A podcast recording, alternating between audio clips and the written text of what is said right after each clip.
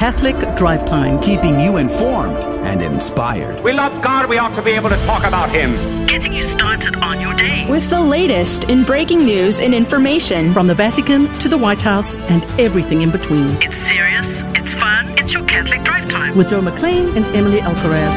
Praise be to Jesus Christ. Welcome back to Catholic Drive Time. Keeping you informed and inspired. I'm your host, Joe McClain. So good to be on with you this morning. Praise be to God.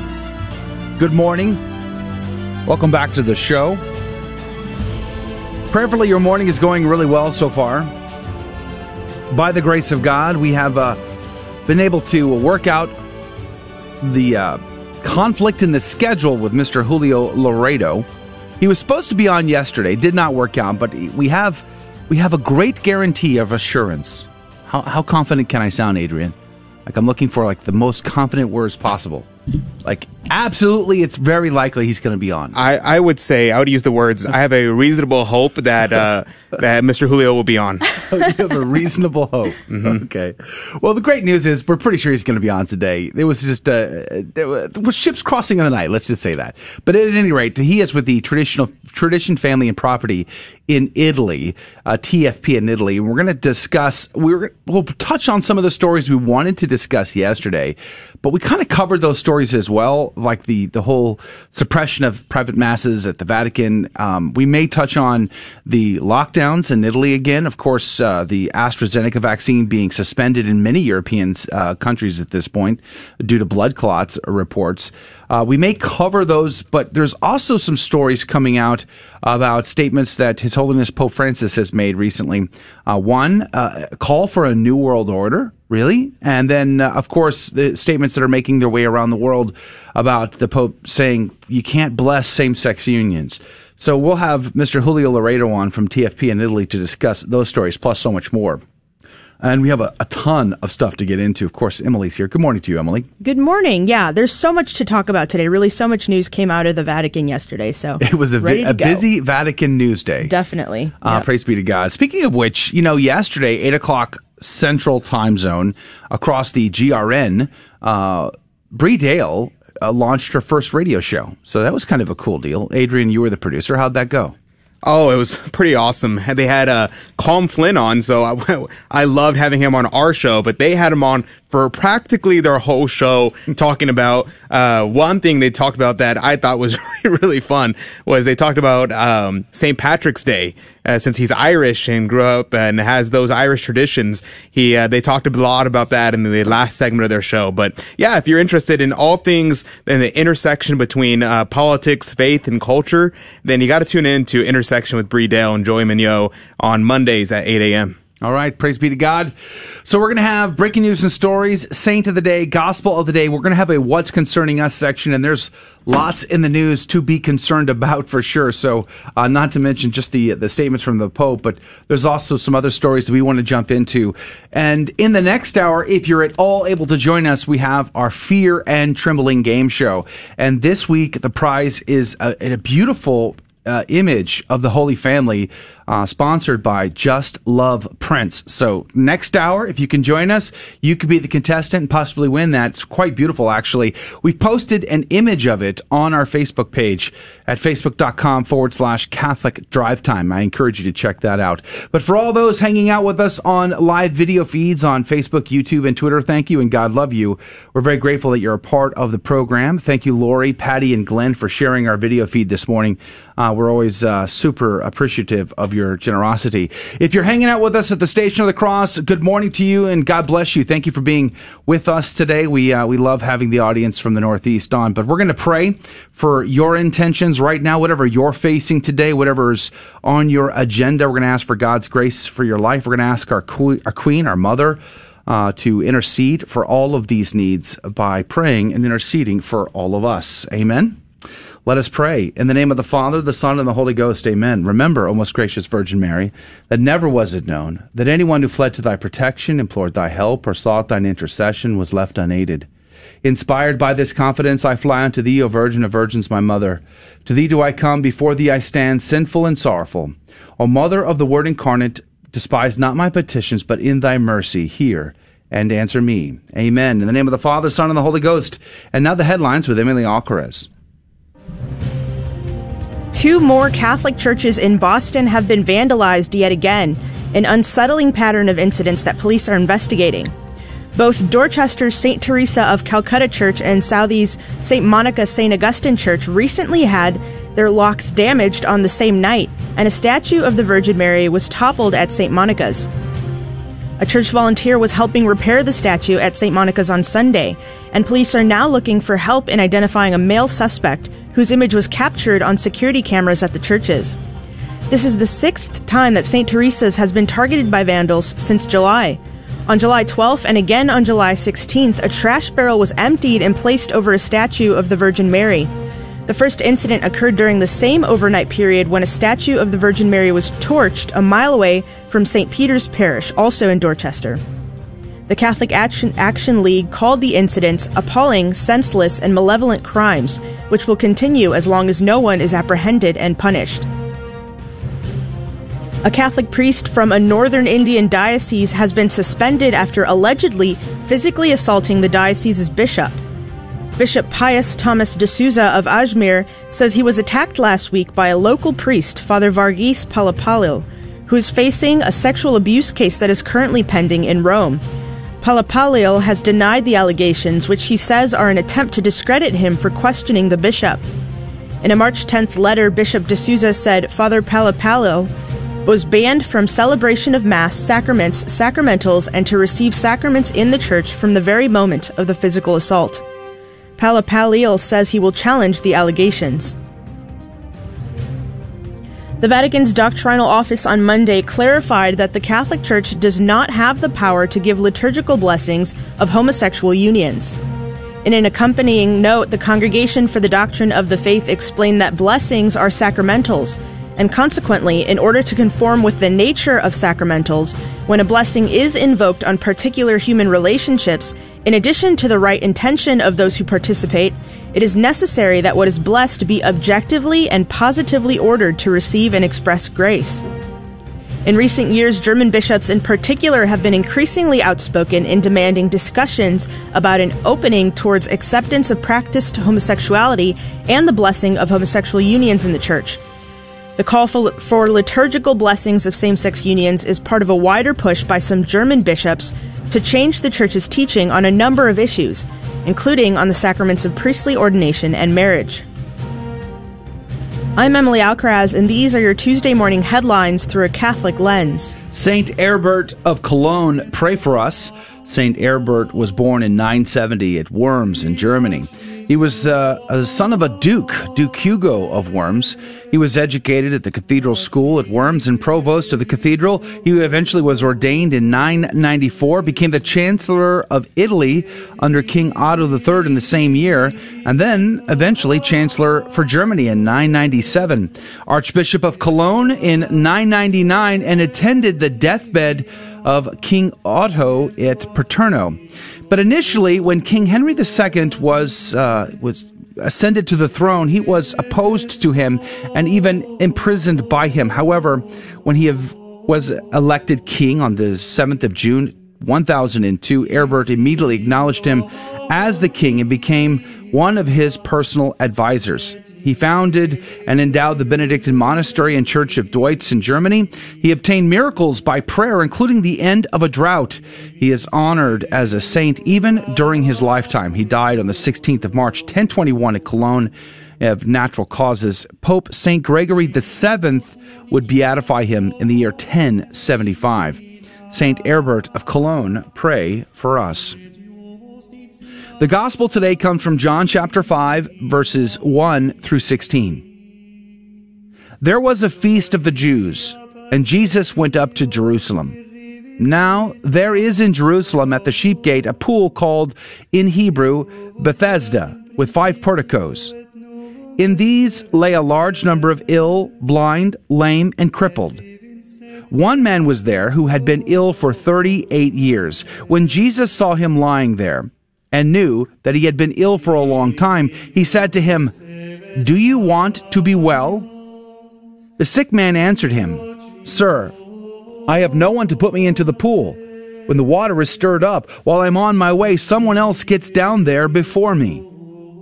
Jesus said to him, Rise, Take up your mat and walk. Immediately the man became well, took up his mat, and walked. Now that day was the Sabbath. So the Jews said to the man who was cured, It is the Sabbath, and it is not lawful for you to carry your mat. He answered them, The man who made me well told me, Take up your mat and walk. They asked him, Who is the man who told you, Take it up and walk? The man who was healed did not know who it was, for Jesus had slipped away since there was a crowd there. After this, Jesus found him in the temple area and said to him, Look, you are well. Do not sin any more, so that nothing worse may happen to you. The man went and told the Jews the G- that Jesus was the one who had made him well. Therefore, the Jews began to persecute Jesus because he did this on the Sabbath. The Gospel of the Lord.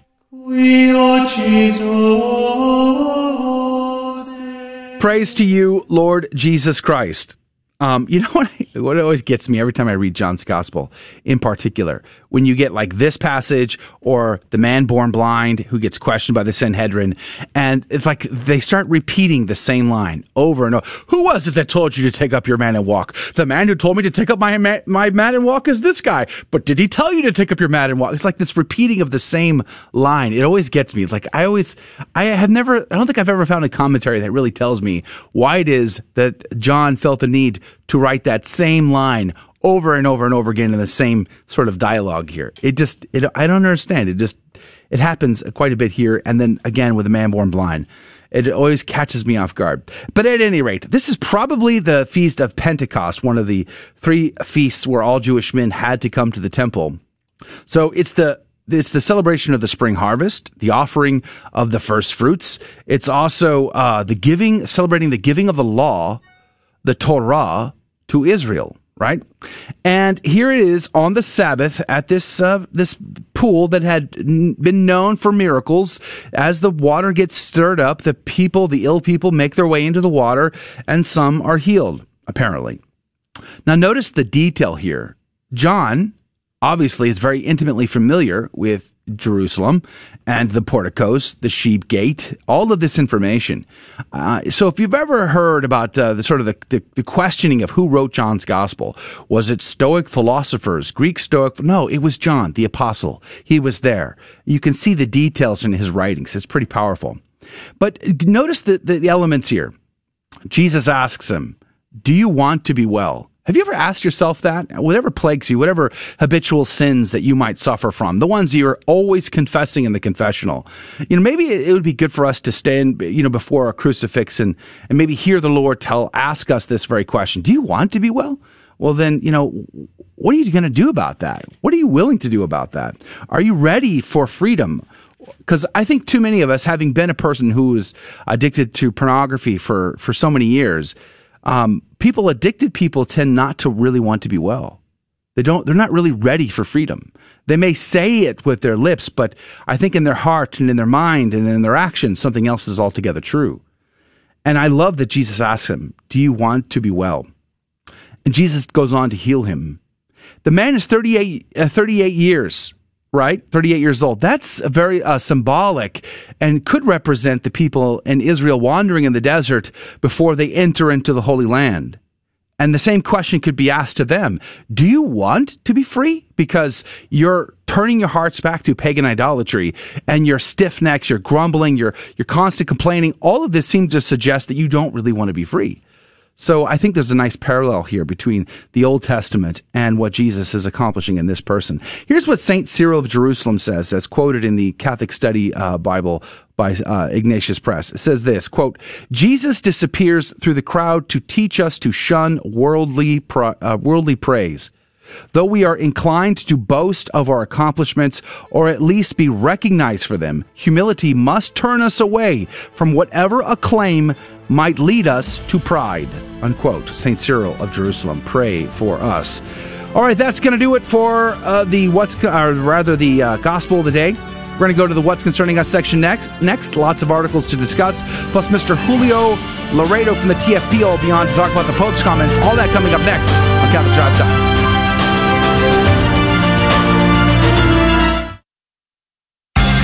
Catholics claim that the Pope is the visible principle and foundation of Christian unity. And the reason for this claim is that Jesus made Peter as such. But what's our evidence? First, Jesus makes Peter the rock upon which he builds his church in Matthew 16 18.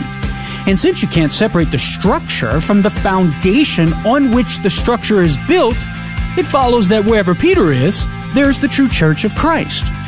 Luke 22 31 through 32 is another text. Jesus singles Peter out and promises to protect him in faith and commands him to strengthen the brethren. Peter's job was to keep the apostles united in faith. And if the apostles wanted to benefit from Jesus' prayer of protection, they had to stick with Peter.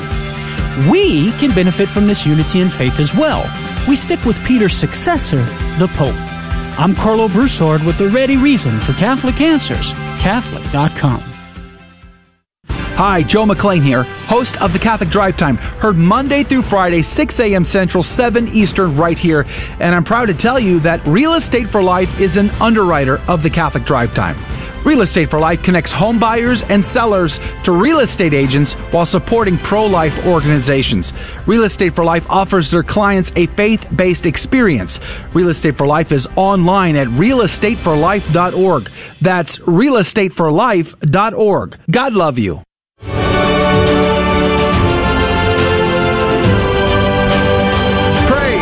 Be to Jesus Christ. Welcome back to Catholic Drive Time. Keeping you informed and inspired. I'm your host, Joe McClain. So good to be on with you. Praise be to God. Mr. Julio Loredo from the he's the president of the Italian branch of the TFP Tradition Family and Property.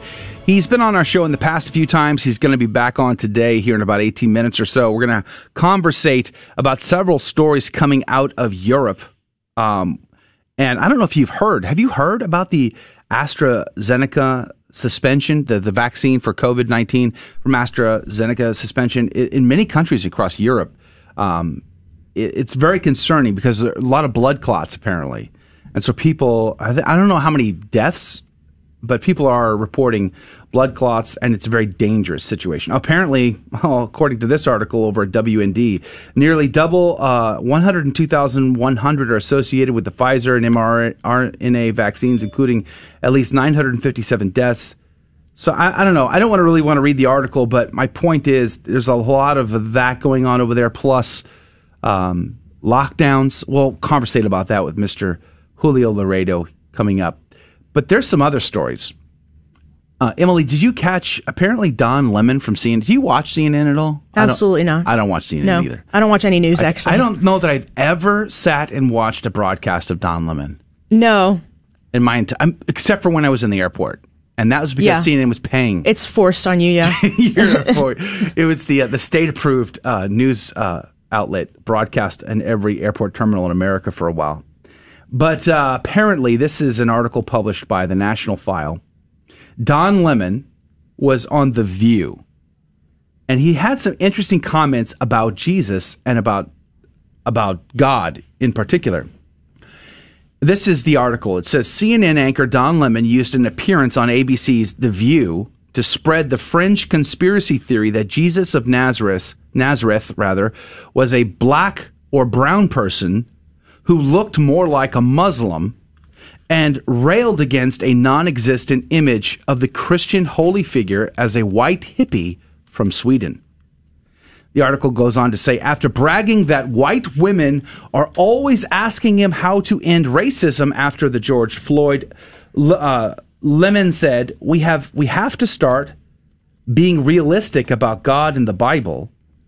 If you are a person of faith in this country, and we know America is built on faith and religious freedom, a good way of starting is to present the true identity of Jesus."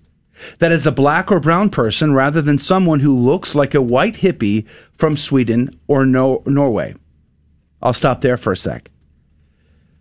I, I, I almost agree with him to some degree, but not really. Um, where's my dub button? Do we have the dub button? duh. right. Like, the problem is no one actually believes Jesus was a white hippie. like do do have you ever in reality, I've never met anyone who genuinely believes that. Adrian, have you ever met anybody like that? Like, like what? Jesus isn't blonde with blue eyes? Uh, yes. Usually What? it comes from the King James Version only Protestants.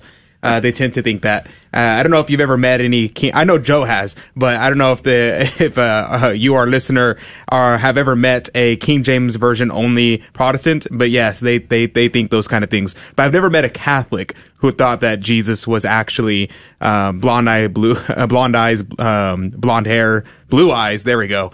Um, white guy. But no, it's just it's it's it's sad because we kind of lost this idea of enculturation. Like our Lord appears to us as our culture. That's why I mean we see it most clearly in the apparitions of the Blessed Virgin Mary.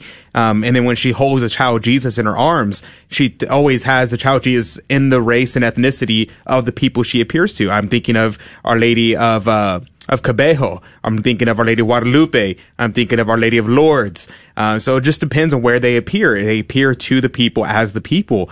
Um, so it- it's it's quite absurd to try to make this dichotomy, saying that oh yeah, our Lord, we have to, we can only depict him as he was at, in existence. But in that case, we fall into iconoclasm because we don't know what he looked like. Uh, obviously, we can have approximations to what he might have looked like, but we have no clue what he actually looked like. Uh, the closest approximation would probably be the scans that we get from the Shroud of Turin, but even then, we don't get the skin color, the um, pigmentation, the anything like that. That it, we don't get any of that. So it's absurd to uh, quarrel over these frivolous ideas.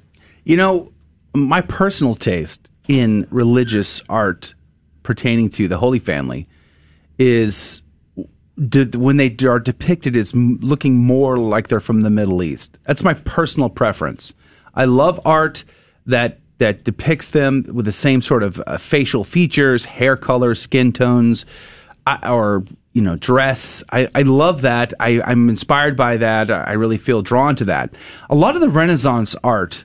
Look, think of Caravaggio, one of the masters the guy who uses art, I mean, many years, many, many, many, many years before Thomas Kinkade ever put light into a painting and became famous for his calendars and whatnot, uh, Caravaggio used light in a masterful way. And when you see a Caravaggio, you're always inspired by it. You're always like blown away, like, that's amazing. And yet, when you start to look at Renaissance art, you notice how contemporary it is especially like the images of Jesus' passion. The guards are always wearing armor. You know, they're dressed like they're from Italy. you know, so I, I've never appreciated that. I don't, I don't like that contemporary feel to them. I like uh, the Holy Family to look as though they might have in the first century. That's my personal preference. But I'm not offended in any way, shape, or form when I see an image of Our Lady who looks like she's from, uh, uh, like, say, Vietnam or Japan or China or India or how about Our Lady Guadalupe, which is hanging over my shoulder? If you're watching us on a live video stream, you can see the image. This is an exact uh, image of the actual tilma in Mexico City. Our Lady of Guadalupe in 1531. Guess what?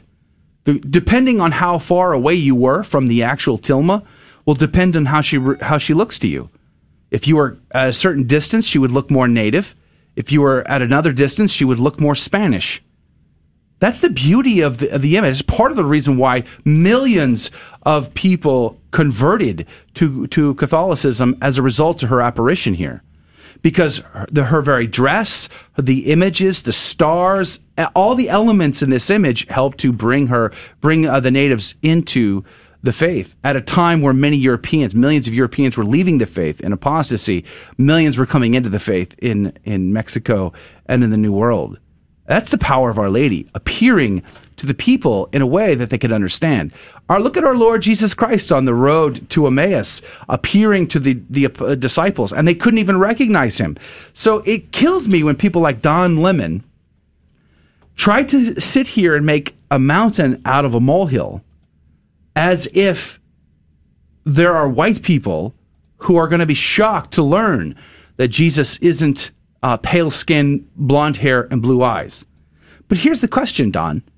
If it's okay to have an image of, of the Holy Family, let's say, that looks Asian or African or Indian or any other, well, why not also from Sweden? Seems like it's perfectly reasonable to me. And again, I don't know anybody who believes that that's that's the only way Jesus appears or ever comes across. It seems rather strange. The other thing Don talked about in his interview on The View, again, I'm reading from a uh, National File article. Uh, he talked about God does not come to judge. This is an old one, isn't it, Emily? Is God judgmental? Yes, absolutely. All right, next question. Next story. I mean, we solved that one. But uh, I think a lot of people want him not to judge. But it goes back to like the gospel today when Jesus asked the man, Do you want to be well? I think if we're honest, m- a lot of people will say, No, I'm not ready. It's like uh, what St. Augustine said Give me chastity, but not yet. Right. I think that's at really the heart of people who who would say that God does not judge. But in fact, God does God judge. actually has a whole day dedicated to judging. It's called the Day of Judgment. I was I was talking about this actually last night. there may night. be T-shirts involved. Uh, no, that sounds horrible. No, uh, my I was talking to my parents about this last night. We were talking about the second coming and how, uh, and it is really profound. It's really profound, and it's lost today. But the the truth is, our Lord, when He came originally uh, first and at the Nativity, He humbles Himself as a babe, um, and then at the uh, during our lifetime, He humbles Himself under the appearance of bread and wine, and He comes in humility and meekness and in mercy. But at the second coming, He comes in judgment and in grandeur and glory, um, and that will be the day of fear and trembling. That'll be the day uh, when all should fear the justice of God. So I, I do think this is something important that we need to recognize. And if we meditate on these things, you can't help but repent. You can't help uh, but try to reform your life and con- and and point yourself directly to heaven and nothing else. What's on your radar there, Emily? Let's see. For the headlines, I've got lots of places we could go. Um, for the next segment, we're going to talk about how Texas Attorney General Ken Paxton is suing the city of Austin because Austin is refusing to end their lockdown restrictions, even though Texas has lifted the the mask mandates, etc. Um, and then there's also this release out of Project Veritas, where their global planning chief, really high up in the in the Facebook hierarchy, there was criticizing Mark Zuckerberg and saying he has too much power, and he's even saying that these um these big tech giants like Facebook and WhatsApp and Google are like small countries and they have power over billions and billions of people. So they're aware like the the bureaucrats, the the people who are high up in big tech, they're aware of how much power they hold and how much of an influence they can have over our daily lives. Um so that's just kind of concerning me.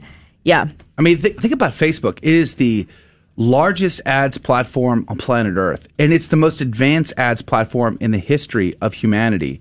They Facebook tracks so many data points of all of their billions of users now. So they know what you like and what you don't like. I, as a person who has spent uh, personal money on Facebook to advertise, the data that I can access, your credit card spends, what kind of cars do you drive, how many kids do you have, what colleges do they go to?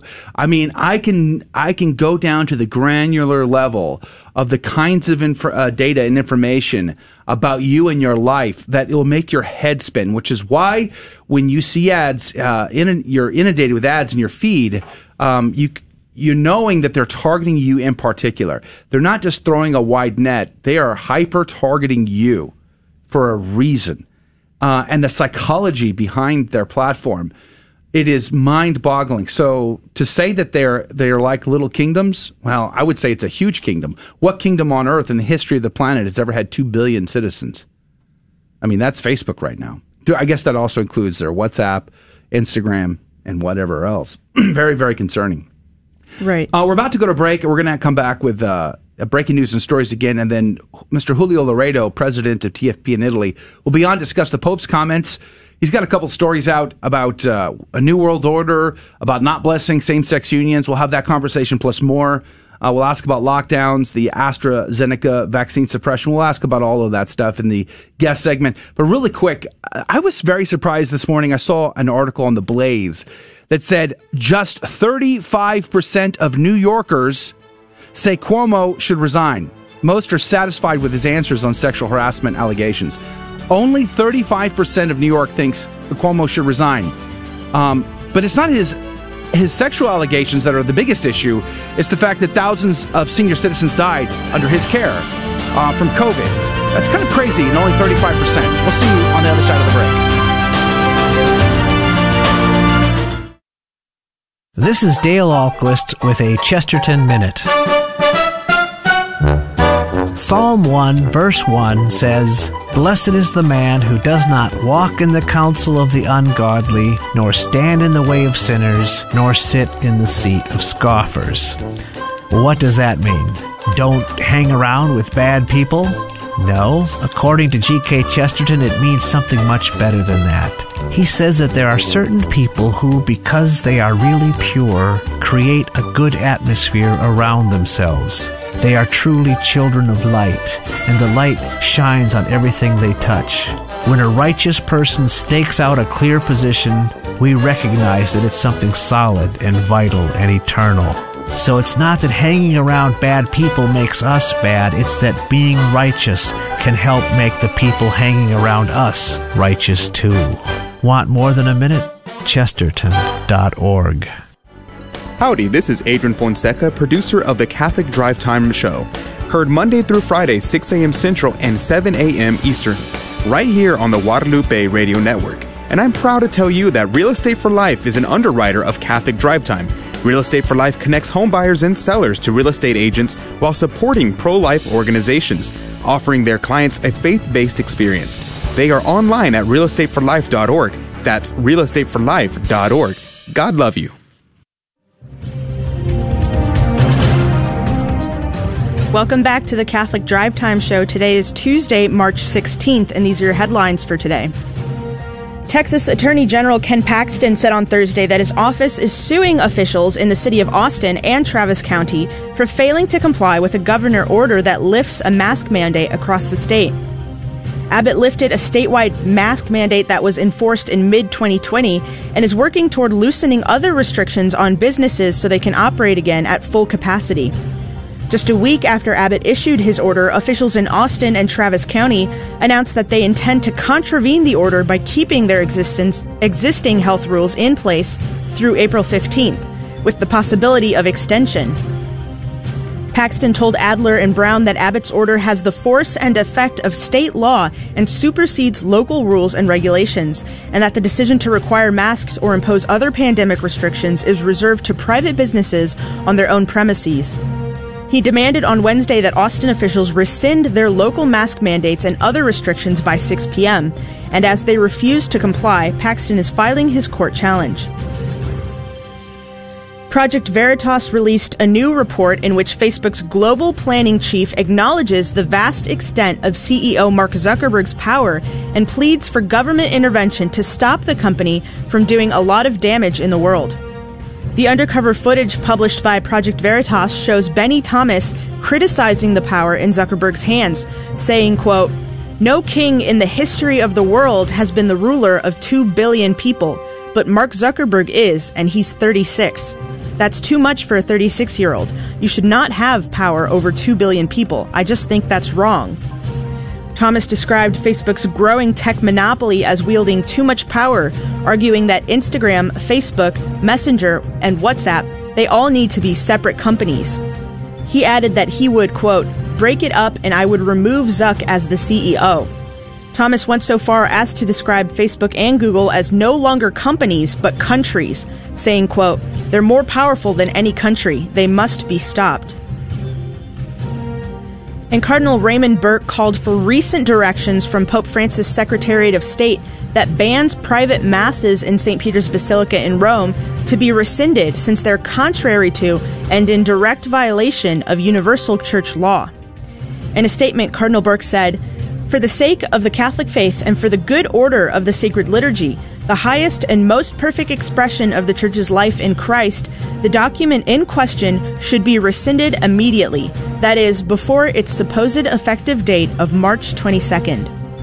The Vatican's Secretariat of State circulated a note on March 12th with details of new dispositions restricting all individual masses in St. Peter's, with special, even more restrictive measures for the traditional rite.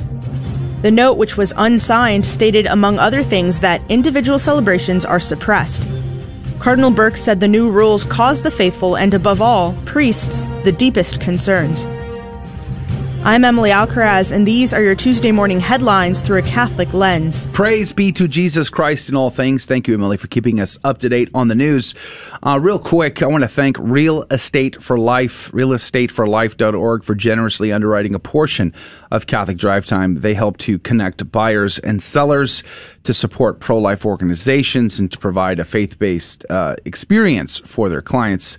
Their website is realestateforlife.org. Also wanted to ask, I wonder if any of our super fans out there uh, are on Reddit regularly. Boy, it would be great to have some representation on Reddit. If you are and you want to become a sort of an ambassador of Catholic Drive Time, uh, contact Adrian and uh, let us know that you're available to help with that. We would surely love to have you. Uh, Adrian, uh, your, your email is adrian at grnonline.com. That is correct adrian at grnonline.com. You can also contact us, contact us through our website, grnonline.com forward slash CDT. God love you, Sean. Thank you for uh, sharing our video today. And joining us right now via Zoom chat, uh, president of TFP in Italy, Mr. Julio Loredo. Good morning to you, sir. Good, morning to you, and I'm very happy to be here with you. Yeah, praise be to God. There's a lot to discuss. There's a lot of news coming out of out of uh, the Vatican, out of Europe. There's lockdowns apparently that are going back in uh, into play there. The AstraZeneca. Uh, blood clot reports are on the rise around Europe. Of course, uh, the suppression of the Holy Mass, private masses, at least at the Basilica, uh, where does one start? I mean, then there's the Pope's comments uh, more recently. The New World Order is an issue. And then, of course, not blessing same sex uh, unions. Mr. Julio Loredo, where would you like to discuss in this hot mess of news articles? Well, I'll, i can begin with Cardinal Burke's doc, document very quickly um, because it, it's a real atomic bomb, it's a hydrogen bomb. And you know that it's causing trouble because media are not speaking about it. I mean, Catholic media are, of course, but I mean, the general media, the public media are not speaking about it. And that means that they, they don't like it. And there's, uh, there's something that they don't like in that doc, document. Because you see, every priest in the world takes pride in having celebrated Mass at least once in the Vatican. So when we are speaking about uh, uh, prohibiting private masses in the Vatican. We're not speaking about Italian clergy. We're, we're not speaking about European clergy. We're speaking about clergy from all over the world. Imagine an African priest that comes from I don't know where. Uh, he he he he gets some money. He gets to pay his ticket to Rome. He comes to Rome and he wants to celebrate Mass in St. Peter because St. Peter is the parish of all us Catholics throughout the world. So forbidden forbidden private masses in St. Peter's, not only against uh, universal church law, as Cardinal Burke, Burke says, but it's absolutely anti-pastoral. It's absolutely anti-merciful. Uh, so I, re- I really don't, don't, don't know what was in their heads. So much so that the document is absolutely illegal in its form and in its contents.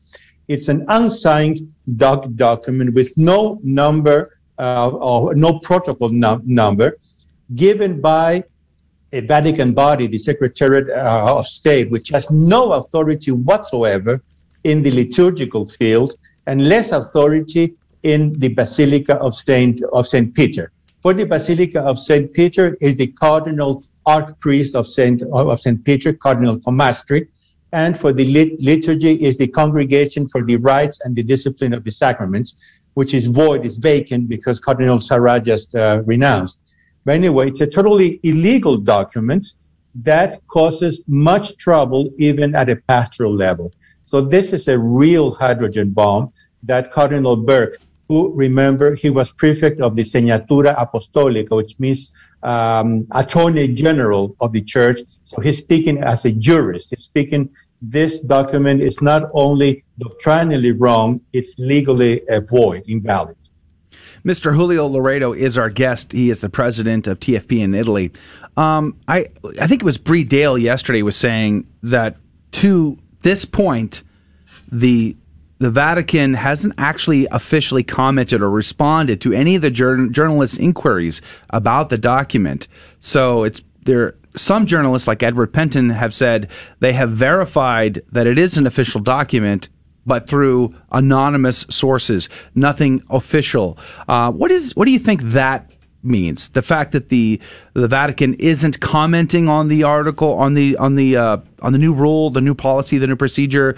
They're not responding to journalists asking questions about it. What do you think that's supposed to mean, Mr. Loredo? Well, that's part of the way Pope Pope uh, Pope, Pope Francis does things. He he has broken with uh, every single rule in the in the Vatican way of doing of doing of doing things. For example, never in the history of the Church has an interview written by a journalist, uh, Scalfari, uh, been incorporated into the papal doc- documents in the Acta Apostolicae Sedis, etc., uh, etc. Et so I think it's just one one further step of the way Pope Francis does things, which is absolutely out of the rules. So what we have to to uh, um, uh, uh, question itself is not so much that if this doc- document is legal or is not legal, because it's an official doc- document illegally issued, but on the concrete world, will it be applied as it says that it, it, it should be? And that will be uh, that will be very very bad. Let's transition to this other story about the Pope's comments on same sex unions. According to an article published by The Blaze, he says the Vatican published a document on Monday saying that the Catholic Church would not bless same sex unions, a statement that likely let down a number of Catholics who identify as LGBTQ. Um, I guess those of us who have uh, hold the, the church's teaching, we just this is not news to us. Of course, the church can't bless same sex unions. Why do you think this is such a, a monumental story at this point, Mr. Julio Loredo? No, it's a monumental story uh, be- because, first, first, first, of all, it was issued by the Congregation for the Doctrine of the Faith. We know that officially, the Congregation for the Doctrine of the Faith, having as its, as its mission to up, uh, uphold Catholic uh, orthodoxy, is directly under the Pope. So every any document the congregation issues has to be undersigned by the Pope. In that sense, it is a papal document. Second, it comes in a moment where the LGBTQ, etc., etc., because if you stop at the Q, you are discriminating against the other 99 or 100, I don't know, genders that they've come up with. So be careful to say LGBTQ because you, are you're, you're, you're being uh, uh, uh, discriminative. Hold that thought, Mr. Julio Loredo. We got to go to a quick break. We're going to be right back. We're going to have a conversation. We'll continue our conversation, rather, with Mr. Julio Loredo. He is the president of TFP in Italy, talking about the Pope's comments. There's still the comment about the New World Order, and there's, there's just so much more. So don't go anywhere. On the other side of this very quick break, we'll jump right back into a cap drive time. We'll be right back.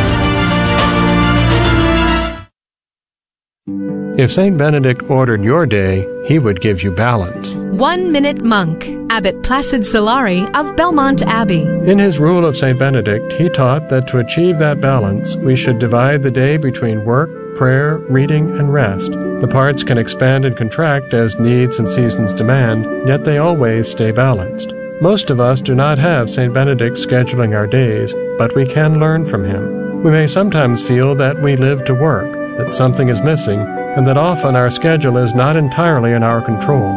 St. Benedict encourages us to plan for balance and bring our life into peaceful order. For your free copy of the Rule of St. Benedict, Visit oneminutemonk.com. O-N-E, minutemonk.com. We have to choose to include prayer, reading, and rest to balance our day and be flexible about them. Without them, though, we just, well, live to work. Hi, I'm Emily Alcaraz, and I'm the co host of the Catholic Drive Time Show, which airs from Monday to Friday at 6 a.m. Central Time. I'm excited to announce our partnership with our new underwriter, Real Estate for Life. Real Estate for Life offers a faith based experience while supporting the gospel of life. They work with over a thousand pro life agents worldwide and generously support a variety of pro life organizations. Their website is realestateforlife.org. That's realestateforlife.org.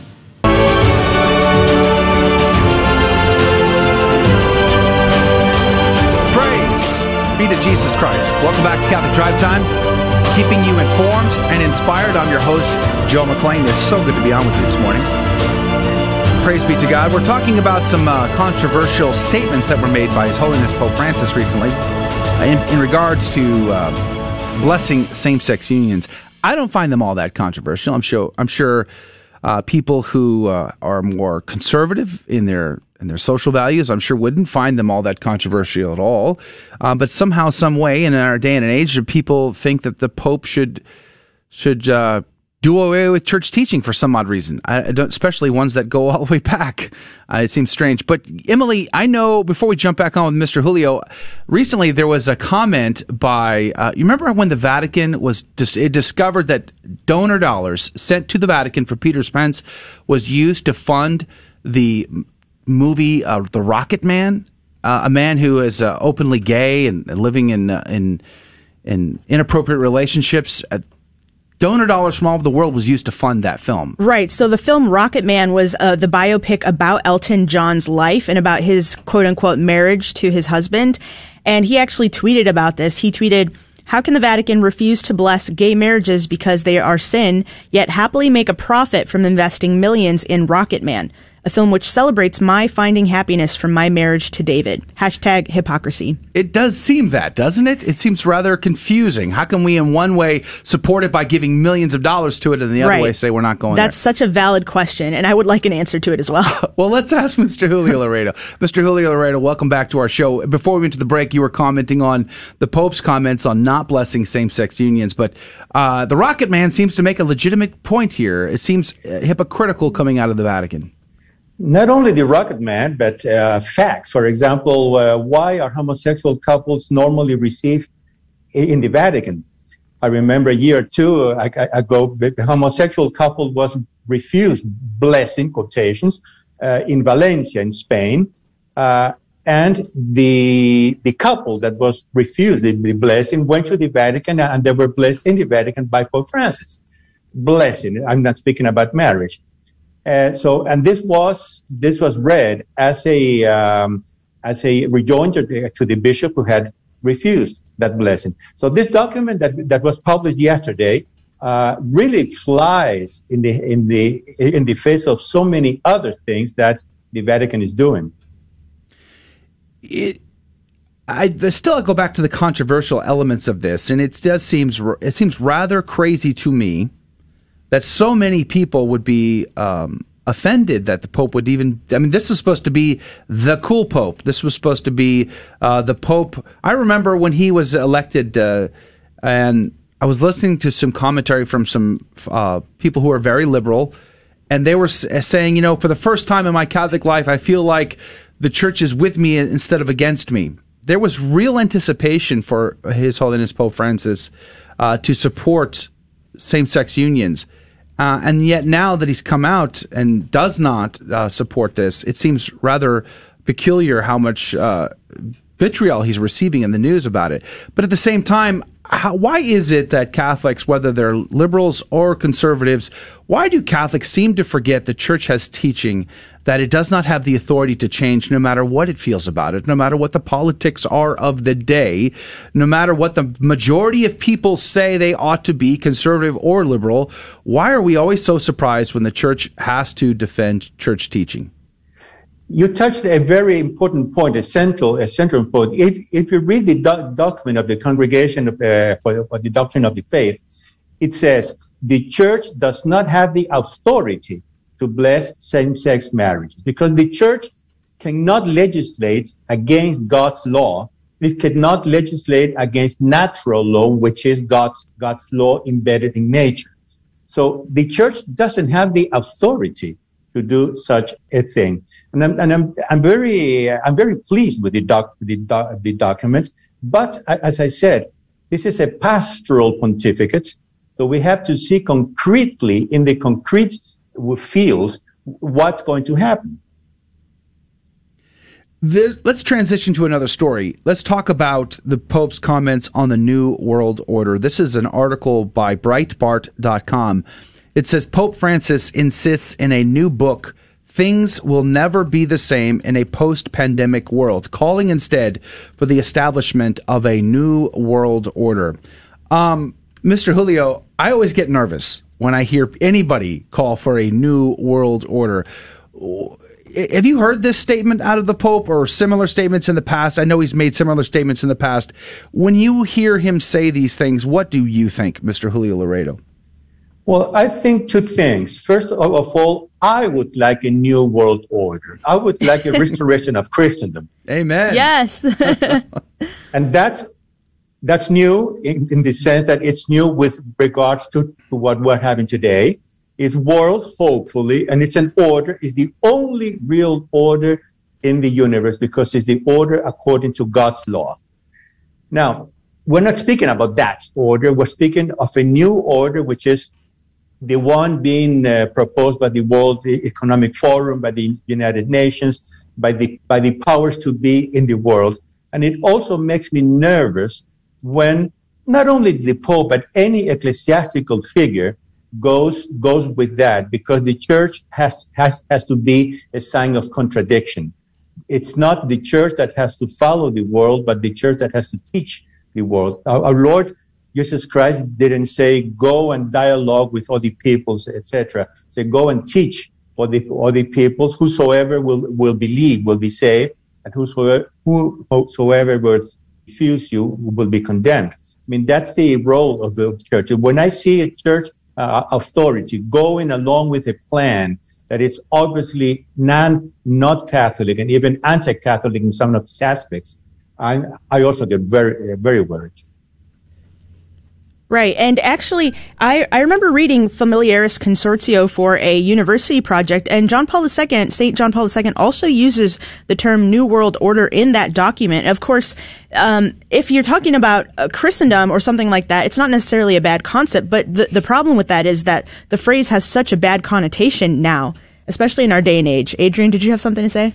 Uh, yes, I was just wondering, with uh, five minutes left uh, in the show, I was wondering how do we fight against this uh, revolution we're having in the church today, in the culture today, but especially when it's in the church. It seems like I, I, we all have this initial reaction, which is a right reaction, to want to uh, give deference to our bishops, to our priests, and, uh, and, of course to the Holy Father. But with so many confusing and um, chaotic statements coming around from bishops, uh, the Holy Father, from our parish priests.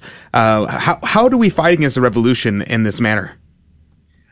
Well, uh, in, in in fact, it's very it's very easy. There's a psalm you were speaking uh, about judge judging God judging or not judging just just before I came into the show. Well, there's a psalm that that says uh, uh, speaking to God, "Ut vincas cum judicaris." You will vanquish when you judge.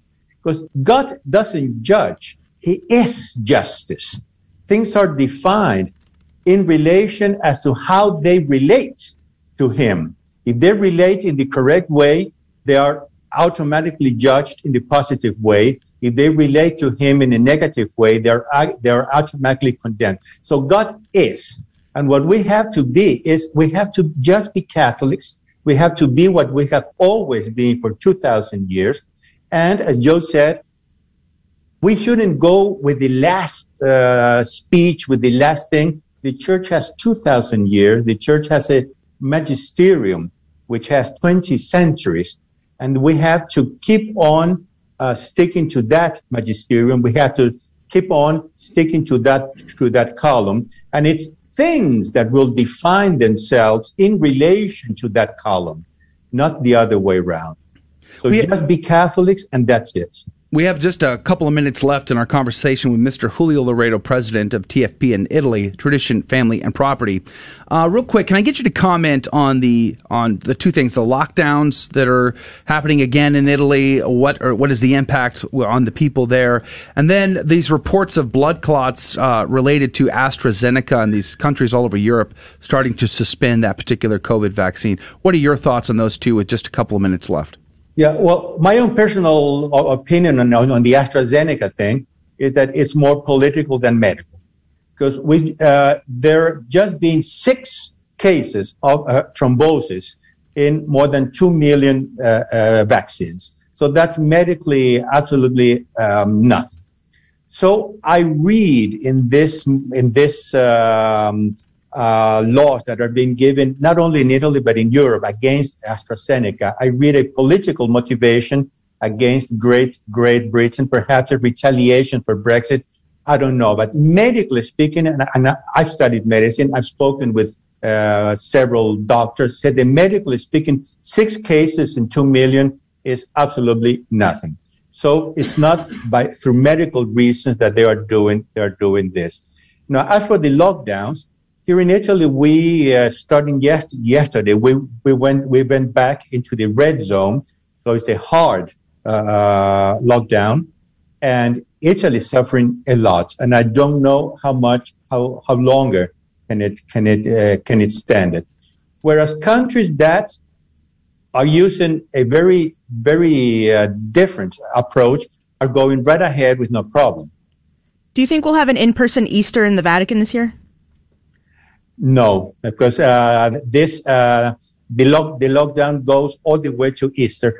Thanks God, the masses haven't been uh, suspended as they were in last last March and April, but uh, very very few people are uh, attending mass masses uh, because of the fear of getting of getting the virus. All right. That's going to do it for our conversation with Mr. Julio Loredo, president of TFP in Italy. Thank you, sir, for being on our program. God love you and God bless you. Thank you. God bless you all. Have a great day. That's going to do it for hour number one of Catholic Drive Time. Thank you for being on the show with us this hour. Very grateful to you. If you can join us in the next hour, we'd surely love to have you. Of course, our game show happens in the next hour. It's a lot of fun. You learn something new about your faith, and you might even win a very cool prize. All of that coming up in the next hour. If you can join us either on the radio or on one of our uh, live video feeds Facebook, YouTube, Twitter, you can find all the links to those over on our website, grnonline.com forward slash CDT. grnonline.com forward slash CDT. God love you. God bless you. And we'll see you then. Thank you for joining us on Your Catholic Drive Time, where it is our pleasure to keep you informed and inspired. Join us Monday through Friday at the same time, right here on your favorite Catholic radio station. Don't forget to connect with us. Just go to facebook.com forward slash Catholic Drive Time. Again, that's facebook.com forward slash Catholic Drive Time. Be sure to share more than just us today. Share Jesus with everyone you meet. Bye now, and God love you.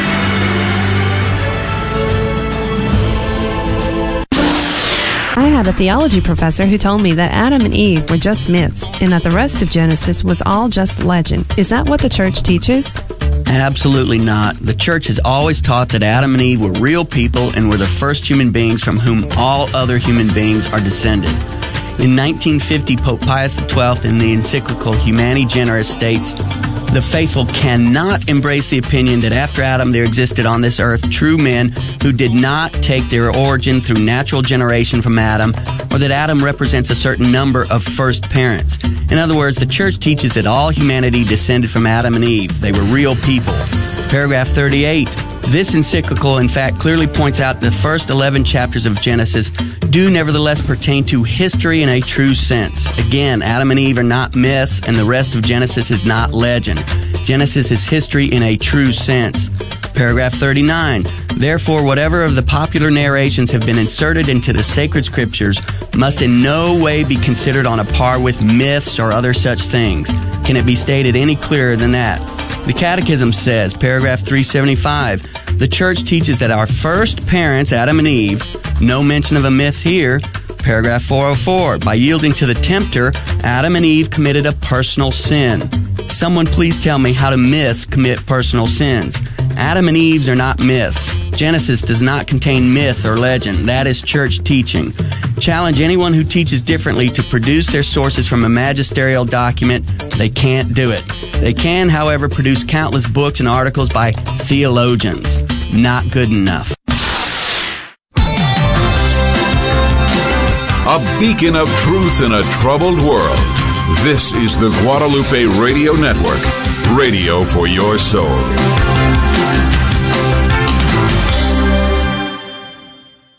Heard it said, don't put off tomorrow what you can do today. So instead of letting your unused vehicle sit idle one more day, why not donate it to the Guadalupe Radio Network? Just call 1-866-628-2277 or come by grnonline.com and click on Donate Now. That's 1-866-628-2277 or come by grnonline.com and click Donate Now. Later model cars or trucks are greatly appreciated. Seize the day by calling 1-866-2277.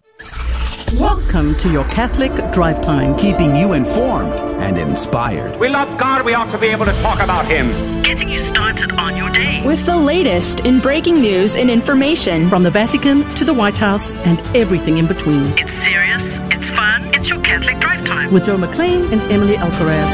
Praise be to Jesus Christ. Welcome back to Catholic Drive Time keeping you informed and inspired. I'm your host, Joe McClain. It is so good to be on with you. Praise be to God. Good morning to you. Have you uh, had your coffee yet today? I haven't finished. I'm very close to finishing my first 20 ounces for the day. I wonder how much coffee do you drink? I prefer at least a pot, sometimes two. No, I'm teasing. I don't quite go to two pots, but sometimes I it could be a pot and a half easy. So we have a long way to go today on that, but, but by the grace of God, we have a great hour in front of us. We just wrapped up a, a conversation with Mr. Julio Loredo, president of TFP in Italy. Again, we will post that conversation later today on YouTube and on Rumble and Facebook and elsewhere. You can find all the links on our website, grnonline.com forward slash CDT. Very insightful about the uh, shenanigans going on across Europe and all the stories coming out of the Vatican. So it was a good conversation. But in this hour, we are going to have our game show plus the after show. And of course, as you know by now, if you've been listening to Catholic Drive Time for any time, you know that the after show is driven by you, our audience. You get to decide what we talk about, what we don't talk about, where that conversation goes. And almost always the conversation is quite interesting. So we're very grateful for your participation in that. So stick around if you're able to. Uh, of course, the team is here. Good morning to you, Emily. Good morning, Joe. That was such a great conversation with uh, Mr. Loredo. We really just had him talk about everything. We had a, like, all the yeah. I threw the I threw the, the whole kitchen soup at, uh, kitchen sink at him with all these articles. Like, here, take that. I want your comments on all of these. He did great. He always has great things to say. Yeah, yeah. it was great. Praise be to God. Good morning. Uh, speaking of great things to say, Hey, Adrian Fonseca's here on the ones and twos. Good morning. Good morning. Uh, it's so funny because uh, Mr. Loredo actually has his own radio show in Italy, and he uh, told me last time he was on, he goes, Yes, American radio is uh, very fast paced. They talk about so many different things. Uh, he's used to doing uh, one, one, subject story, yeah. and talking about that for a long period of time. So we get him on our show and we like throw 20 stories at him, comment on it in 30 seconds. Yeah. Speak, you know, I just had a thought too. We, there's a, we need to get a guest lined up to talk about uh, oil and gas. You know, good news, bad news this morning. Uh, the, I was able to uh, gas up my car so I can get to work. Um, you know, the bad news is gas prices are approaching three dollars a gallon in Texas. The good news is I was able to get a bank loan with some decent interest rates in order to put gas in my car to get to work. So we should. Uh, I don't know why I thought of that as you were not related. Whatsoever. I don't know, but you can find the interview with Mr. Loredo on YouTube at Catholic Drive Time, and on Facebook at Catholic Drive Time, and on Rumble at Catholic Drive Time. So just wanted to throw that out there. Yeah, praise be to God. All right, so we're going to do breaking news and stories with Emily. And then, of course, we're going to do Saint of the Day, Gospel of the Day, and then we will jump into our Fear and Trembling game show. And if you've never played, well, why not make today the day that you play? Uh, it'll be a wonderful opportunity to have you on the program. Yesterday, we had our first ever Kansas caller. That is super awesome. I don't believe we've ever had a caller from Alabama. I don't believe we've ever had a caller. Have we had a Pennsylvania caller yet? I'm not sure. Maybe. Maybe. Maybe. Uh, Pennsylvania, Massachusetts has been on. Uh, we've had New York on. Praise be to God. Texas, obviously, is a is a, a constant companion. Uh, New Mexico, we'd love to hear from you. So wherever you are listening to us right now, uh, do consider being a contestant if you've never played or it's been at least a month. Keep the phone number handy. We'll give it out here in just a few minutes. But let us pray. Whatever your intentions are, we're going to include them with our intentions here at the show and our radio apostolate, and we're going to ask Our Lady to intercede for all of us. In the name of the Father, Son, and the Holy Ghost. Remember, O most gracious Virgin Mary, that never was it known that anyone who fled to thy protection, implored thy help, or sought thine intercession was left unaided. Inspired by this confidence, I fly unto thee, O Virgin of Virgins, my mother. To thee do I come. Before thee I stand, sinful and sorrowful. O Mother of the Word incarnate, despise not my petitions, but in thy mercy, hear and answer me. Amen. In the name of the Father, Son, and the Holy Ghost. And now the headlines with Emily Alcaraz. The NCAA men's basketball tournament brackets are set, and Loyola University Chicago is back with their MVP, Sister Jean. Sister Jean Dolores Schmidt became a household name in 2018 when the Cinderella Story Loyola Chicago team made it all the way to the Final Four. As school chaplain, she has led pregame prayer since 1994 and became a familiar sight on national TV, cheering on her team from the sidelines as they advanced through March Madness. Now, at age 101 in the midst of the COVID 19 pandemic, Sister Jean wants to be there to help push her team to victory. This is the first year that Sister Jean hasn't been able to attend any games. She's been busy with physical therapy and with her work in campus ministry, but she has been leading the Loyola basketball team's prayers virtually this season. Archaeologists working in Egypt have reported the discovery of a 5th century Christian ruin. The find is significant as the first evidence of such an early Christian monastic presence in the region. The excavation was conducted by a team of archaeologists from France and Norway. The report notes that the site located just south of Cairo was dated to a time of great activity in the area from the 4th to the 8th centuries. 20 structures were discovered in the excavation. These included a church and many small chambers believed to be monks' cells. Within the church, the team found that the walls were adorned with religious inscriptions in Greek. Also found were ancient forms of Christian graffiti and holy symbols of the Coptic tradition. The ruins, the ruins are evidence that Christian monks maintained a monastic presence in the region since the 5th century, and the site could be instrumental in understanding the development of buildings and the formation of the first monastic communities in Egypt. And this Friday, March 19th, is the Solemnity of St. Joseph. According to the Code of Canon Law, abstinence from meat is to be observed on all Fridays unless a solemnity should fall on a Friday. St. Joseph's feast day is a solemnity, the highest order of liturgical feast, meaning that Catholics are to observe it similar to a Sunday. It is a day of celebration, meaning any type of fasting or abstinence from meat is temporarily lifted on that day. Cardinal Joseph Tobin of Newark, New, New Jersey said, A most fitting way to celebrate the solemnity is a festive meal with your household and a gift to one of our food pantries or soup kitchens to ensure that the poor will celebrate as well. I'm Emily Alcaraz, and these are your Tuesday morning headlines through a Catholic lens. Praise be to Jesus Christ in all things. Saint Herbert of Cologne, pray for us. Saint Herbert was born in 970 in Worms, in Germany. You might remember the Diet of Worms. Martin Luther, remember all of that? Well, uh, well before any of that happened, Saint Herbert was the son of a duke there, Duke Hugo of Worms. He was educated well at the cathedral school and he would eventually go on to become the provost of the cathedral, ordained in 994, chancellor for Italy, and he would eventually become chancellor for Germany as well, as well as the Archbishop of Cologne uh, in July of 999. He attended the deathbed of King Otto in Paterno and had some issues with his successor, King Henry II, and was imprisoned uh, briefly uh, as a result of those issues with King Henry II. However, he did recognize the king on, July, on June 7th, 1002, and immediately uh, became one of his advisors, in fact had founded and endowed the Benedictine monastery in the Church of Deutz in Germany. He was uh, very instrumental in bringing about many miracles as a result to fervent prayer, including the end of a drought. He was honored as a saint even in his lifetime. He died on the 16th of March, 1021, at Cologne, and was beatified by Pope Saint Gregory VII in 1075. Saint Herbert of Cologne, pray for us. The gospel today comes from John chapter 5 verses 1 through 16. There was a feast of the Jews and Jesus went up to Jerusalem. Now there is in Jerusalem at the sheep gate a pool called in Hebrew Bethesda with five porticos. In these lay a large number of ill, blind, lame, and crippled. One man was there who had been ill for 38 years. When Jesus saw him lying there and knew that he had been ill for a long time, he said to him, Do you want to be well?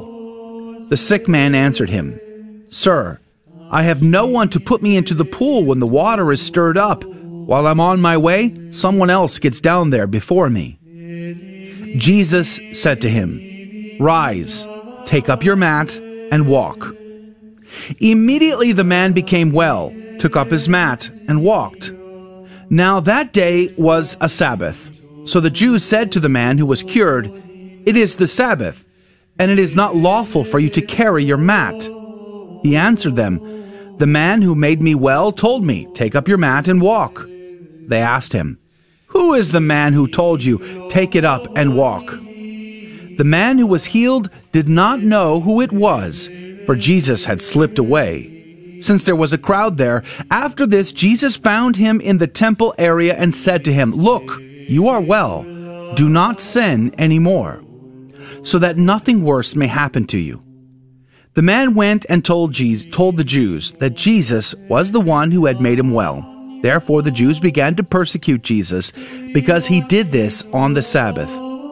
The Gospel of the Lord. Praise to you, Lord Jesus Christ. Um, did you guys catch that uh, sort of that subtlety? To you remember uh, the passage when Jesus takes the woman caught in adultery, and they're trying to stone her, and he's writing in the sand.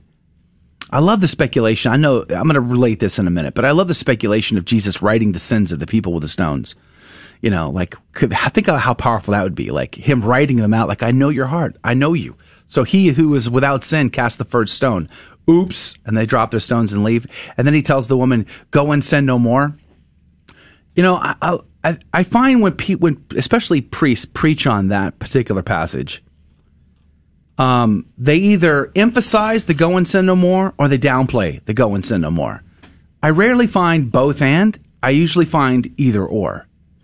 But in this particular passage, I, I think it's important to point out that Jesus comes to find him and says, Do not sin anymore. And I, I, I was personally reminded by this to say, well, two things. One, Jesus asking, "Are do you want to be well?" And then, of course, do not sin anymore. We go to confession. You know, we are confessing our sins. We're receiving sacramental graces, and then, of course, go and sin no more. Now, Adrian, there's a great link here, right? For in order for sa- the sacrament of confession, reconciliation to be valid, we have to be contrite and we have to try to avoid sin. Do we not? Absolutely. It's necessary to have a firm purpose of amendment, uh, which means that you have to at least attempt to not commit the sin again. If you have no intention of not committing the sin again, then your confession is invalid. Yeah. Um, wh- why do you think people, priests in particular, preaching on this, why do you think they're uncomfortable with one or the other and rarely preach on? It's like either or. It's either mercy or justice, but it's rarely both. Why do you think that that could be the case? Well, I can't speak to the heart of any individual priest, but the passage here, Cornelius Lapide actually talks a little bit about this in regards to the pool. Uh, see, he when he talks about the pool of water, he makes the note that this symbolizes the spiritual life because God will have the grace available to you, but He will not put you into the pool. The pool is there, but it's the first person who gets in uh, when nobody knows when that will be. But the first one to get there will be the one who is healed. And this is a analogy of the spiritual life because God has the grace ready for you. He has the grace re- ready for you. And are you ready to go and take it? So it's both and. You have to go and they have to do an action. You have to go out and uh, repent. You have to sin no more. You have to have a firm purpose of amendment. You need to go to the sacraments. But at the same time, you are completely reliant upon the mercy of God uh, for Him to act, giving you the grace, giving you that sanctifying grace. It's very necessary to have both. You got to want it and that and then after receiving that grace it's got to have an impact. It has to have an impact on your life. I mean, we were talking in the last conversation with Mr. Julio about uh, the Pope's comments on blessing same sex unions, as if the church rejects people who struggle with same sex attraction. Of course, it does not reject any human being, no matter the sin that they're struggling with. The church doesn't reject me for all the sins that I that I've committed or have struggled with, but it does challenge me that, it, that to believe in Christ has to have an implication in my life. It has to alter the way I think and behave and and the things that I do, especially in relationships around me. And I think this this particular passage does emphasize this, does it not? Meet them where they're at, take them where they got to go. And I think too often times we can forget either one of those parts of the equation. We can forget to meet them where they're at, but we can also forget to take them where they've got to go. It's heaven or bust. And uh, and I, I'm grateful for this passage to remind this uh, to remind me of this during the holy season of Lent. So praise be to God for that. All right, we're going to go to break, and then we have uh, Fear and Trembling game show up next. So we're looking for our caller. You, my dear listener, could be the contestant today, and you do not even need to know the questions. You don't even need to know the answers to the questions. Uh, you're almost guaranteed to get into the coffee cup of divine providence and your chance to win the prize this week. All you got to do is call 877 757 9424. 877 757 9424. 877 757 9424. Call right now. 877 757 9424. Blessed John Paul II once said, As the family goes, so goes the nation, and so goes the whole world in which we live. How easy it is to point fingers and place blame for the mess in which our society has found itself. But stop just for a minute and ask, what have I done to make it better? Is my family doing anything to improve the world? Possibly the most effective thing a family can do for society is pray together regularly. Pray for our president every single day. Pray for all our government leaders, our bishops and priests, our teachers, our military, our business owners. Create a list of family petitions. If the teenager puts an anonymous prayer request on the list, let it be anonymous. Prayer is our greatest weapon to change the nation and the world. Remember what Father Patrick Peyton said the family that prays together stays together. This has been a minute for your marriage and family with Balanced Families Ministries.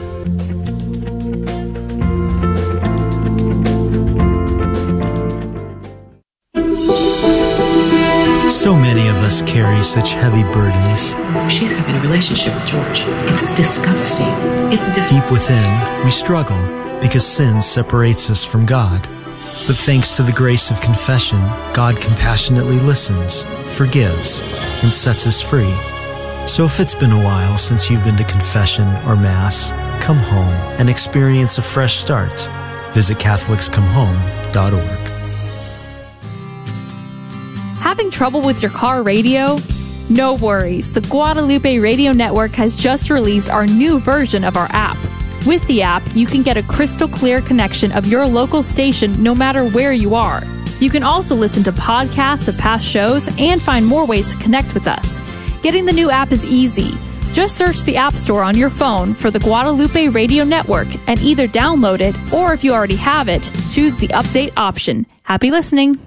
Welcome to another round of Fear and Trembling, the Catholic trivia game show that helps you work out your salvation by the seat of your pants. It's a 50 50 chance, and prizes are involved. Avoid the weeping and gnashing of teeth. Call now to take your shot 877 757 9424. And now, your host, Joe McClain. Praise be to Jesus Christ, and welcome back to Catholic Drive Time and Fear and Trembling, the Catholic Trivia Game Show, where we have a secret and hidden agenda of having to teach a little bit about the faith. You probably are going to learn something you didn't know before, so that's a good thing. And then, of course, we like to laugh in the process, so we have a little chuckle, but not at the caller's expense. No, because we do not ask the caller the questions. Here's the kicker. We ask Emily, we ask Adrian the questions. The caller does not even need to know the answers to these questions because one of Adrian or Emily will be right and the other will be wrong and the caller will have 15 seconds to decide who do they trust more? Do they trust Emily? Do they trust Adrian? Hmm. And then every right answer goes into the coffee cup of divine providence to win this week's prize. Tell them what they could win, Emily. This week's prize sponsor is JustLovePrints.com. You can find Just Love Prints on Facebook, Pinterest, and Instagram. So Just Love Prints is a company started by Lindsay Treza, who is a Catholic artist, and she designs stickers and prints and all kinds of cool little gifts. This week, she's giving away uh, this image that she made called "Love at First Sight," and it's the, an image of the Holy Family seeing the baby Jesus at the Nativity for the first time. It's a beautiful image. Yeah, amen. Praise be to God. Uh, so you posted that over at facebook.com forward slash Catholic Drive Time. Right. I've posted on Facebook and Instagram. So if you want to see what the image looks like, you can go to our social media pages. It's quite nice, actually. Uh, so I'm very excited for whoever is going to win this. My wife has really transformed our home over the years into a sort of a domestic church with beautiful religious art everywhere. We built a chapel in our home. So religious imagery in your home is a powerful tool to inspire, to educate, and uh, and to uh, bond the family together. And this gift is going to help accomplish that in someone's home. So let us thank everybody who tries to call and be a part of our game show. We're so grateful to you. But let's go to the phones. Anyette, good morning to you. Thank you for being on our program. Oh, good morning. Thank you for having me. Now, where are you calling from, An- Anyette? Uh, Annette. Annette. Oh, forgive me, Annette. Where are you calling from? Fort Worth, Texas. Fort Worth, Texas. Praise be to God. Now, where do you go to church there? Um, well, I go to, I belong to St. John the Apostle Catholic Church. You obviously have been to your cathedral downtown. That is a quite, Oh, that is a times. beautiful cathedral. Um, it's not basilica size, but it is quite nice actually. And I've had the pleasure of being in there a few times. Uh, so uh, we're very grateful that you're on the program today. Now, I noticed you've tried calling in before, so congratulations for finally getting in. Oh, you can see that. Well, thank you. yeah, we're very grateful your, for your persistence, and and now you're here. You know how the game is played, uh, so you do realize you can't trust Emily or Adrian. They will try to fool you, uh, so you got to keep a careful ear out for them. I sure will. I'm just kind of sad because I usually do this every morning, taking my grandchildren to school um, at St. George's, but um, we never get through. And now I'm through, and they're spring break and they're asleep. Aw. that is sad. I'm sorry. you can you can call back again, Annette. In a month, we'll we'll have you back on. okay. Well, praise be to God. Uh, we love it when the kids are actually on the program as well. Yeah, it's so It- much fun. It is a lot of fun. So Mhm. we'll be praying for your grandkids. They play the game too. It, it's wonderful. Yes, it's it wonderful. is, and they're usually quite good at it, actually. Yeah. So, uh, St. George. are. So your grandkids go to St. George. How wonderful! Praise be to God. All right, are you ready to play in that? I am. Here we go, Emily. We will start with you, as is our custom. Are you ready? I'm ready. Are you sure? Yes. Are you sure? Absolutely. Here we go, Emily. Can you tell me what have been the three official languages used by the Western Church for divine worship from the time of Christ until Vatican II? From the time of Christ until Vatican II. I know we definitely use Latin in the liturgy, Uh huh. Agnus Dei, etc. Yep, yep, um, yep. We definitely use Greek. Okay. Um, and the third one, I'm going to have to go with Syriac or Aramaic. Oh, Aramaic. Yes. All right. Praise be to God. Aramaic, Greek, and Latin are is your answer. Yes. Let's see what Adrian has to say. Adrian, can you tell me what have been the three official languages used by the Western Church for divine worship from the time of Christ until Vatican II? Huh, that's a good question. I'm gonna go with, you know, at at the uh, cathedral in Houston, uh, they have mass in three languages uh, every now and then, and usually that is in Spanish, in English, and in Vietnamese. So that's what I'm gonna go with. Spanish, English, and Vietnamese. That's what I'm going with. Okay. Adrian is on the hook for Spanish, English, and Vietnamese. Sorry, something in my throat. Uh, Emily is on the hook for Aramaic, Greek, and Latin. Survey says 15 seconds on the clock. Who's right? Who's wrong?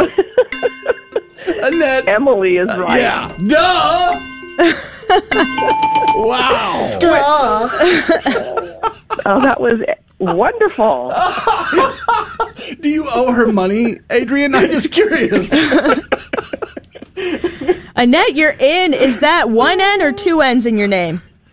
That's two N's. Two Wow. N's. And two T's. Okay, got it. Now I'm putting your name in the coffee cup of divine providence here. Congratulations. Well, Annette, Oh, thank uh, you so much. That must have been a really tough one for you. I mean, you, you were That just was that was kind of hard. You were struggling mightily to answer that question. Ah, well, Oh, praise be to God. I don't know what power you have over my producer, but uh, if maybe you can help me to get some stuff done around here, that'd I'm, be awesome. I'm in a good mood today. Okay. All right. Here we go. well, let's try the second question, see how it goes. Adrian, we'll start with you. Uh, why did Jesus Christ found the church? Um, well, I guess he founded it for a number of reasons, but you know, for I'm gonna go with um, for the salvation of souls to bring all men to eternal salvation. Nice, pithy Yep. answer. Very good. Yep, yep. All right, let's see what Emily has to say here. Emily, can you tell me why did Jesus Christ found the church? I'm going to say to give us a place of refuge from persecution. A refuge from persecution. Could be. So, Adrian is on the hook for the salvation of souls, and Emily is on the hook for a place of refuge from persecution. 15 seconds on the clock. Who's right? Who's wrong? Annette, what say you? Well, they're both good answers, but on this one, I think I'm going to lean towards um, what's his name? Adrian. Oh, I forgot my The guy name. who owes you money. I, I'm top liver. I'm top liver. Are you going with Adrian? Is that your answer? I'm going with Adrian. Survey yes. says.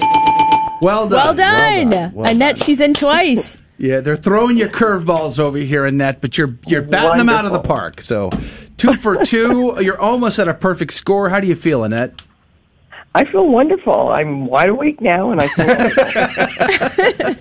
feel All right, praise be to God. Let's try this third question here. Back to you, Emily. Are you ready? Okay, I'm ready. Here we go. What does incense symbolize?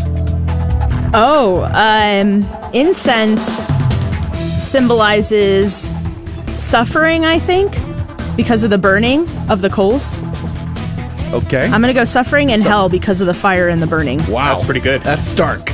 Okay, so Emily's on the hook for suffering and hell. Let's see what Adrian has to say. Adrian, can you tell me what does incense symbolize? Um, yeah, the incense uh, symbolizes the zeal of Christians, the rising of the prayers to God, and the odor of Christian virtue. Wow. Okay, that's a mouthful. Uh, Adrian is on the hook for the zeal of the Christian, the rising of prayers to God, and the odor of Christian virtue, as compared to what Emily is on the hook for, which is suffering And the fires of hell. And hell. 15 seconds on the clock. I don't know why you're laughing. right? Who's wrong?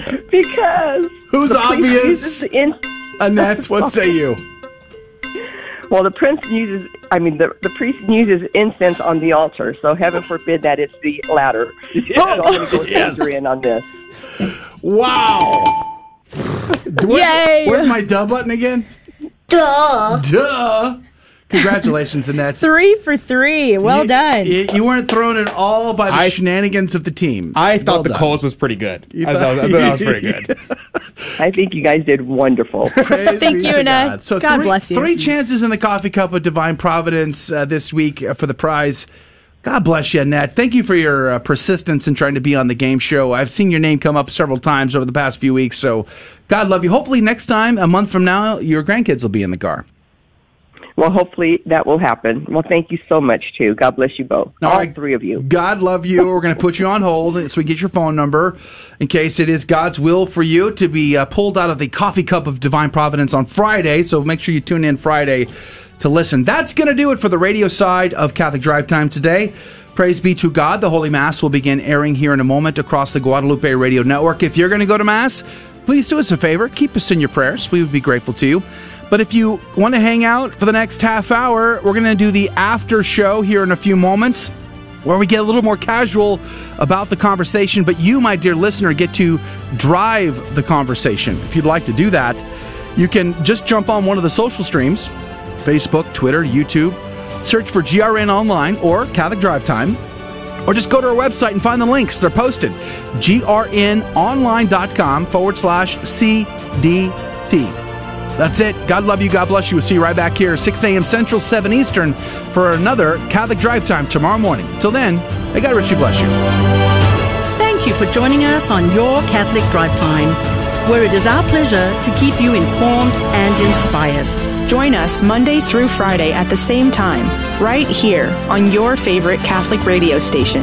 Don't forget to connect with us. Just go to facebook.com forward slash Catholic Drive Time. Again, that's facebook.com forward slash Catholic Drive Time. Be sure to share more than just us today. Share Jesus with everyone you meet. Bye now, and God love you.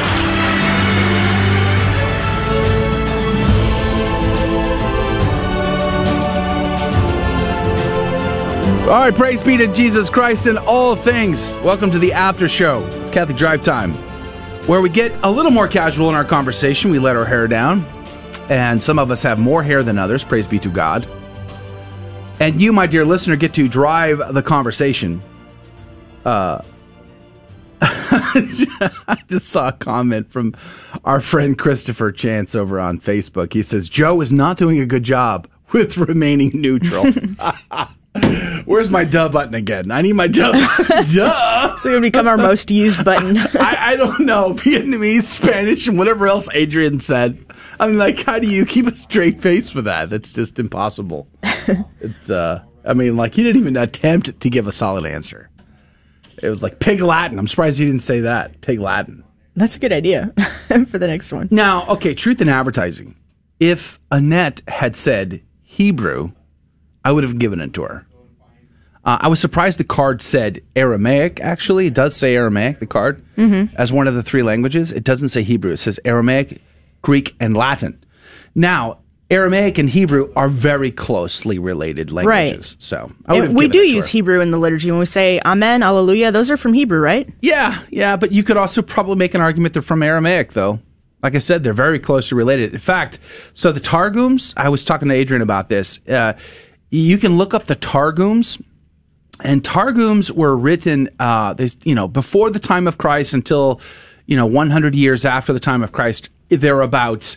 When the Jews went to synagogue on Saturday and they heard the reading, there would be someone present to translate from what the Hebrew that was being read into Aramaic, which was spoken by the common people. And they started out as pure translations. And over time, the translators began to homilize uh, as they went. So they began to sort of interpret, not just translate. And those those were some of them were written down, and they're called called targums, and they're fascinating to read. If you like studying scripture and you love typology, go read the targums because you get an, you get a sense of how they saw these Old Testament passages and the especially on the the first three chapters of the book of Genesis in uh, I think Jonathan Jonathan's targum is just it's really really incredible. The targum on Melchizedek being Shem Bar Noah is mind blowing. I mean, literally, your head will explode out of how awesome the thought would be that Melchizedek was the son of Noah, passing on the uh, the the uh, blessing of the firstborn to Abraham. That blows your mind. Check it out, the Targums. That being that being said, I I'm still not convinced because Aramaic and Hebrew are different languages, and uh, from my understanding and from my reading, it was the Hebrew, Latin, and Greek were the sacred languages, and particularly because those were the languages that were nailed to the cross and the blood of Christ ran That- over them. yeah, That's not to say That's why we were saying we would have given her the right answer if she said Hebrew. Yeah, yeah. If it We was Hebrew, given it. I, to- I, I totally agree because that, that that's very interesting. I'm curious to know. I, of course, these cards don't give you the background information, but I'm curious of the background information on why it said Aramaic instead of Hebrew. I don't know. Yeah, Uh, it's very interesting. offer any other. Yeah, no. I wish I wish it gave some like, background info. We have to uh, call the, the publisher and say, "What gives, man?" Yeah, because that's very interesting. Because uh, when we're talking about like languages used in liturgy, for uh, obviously we have uh, vernacular languages in liturgy uh, today, but also in the early church. I mean, you look at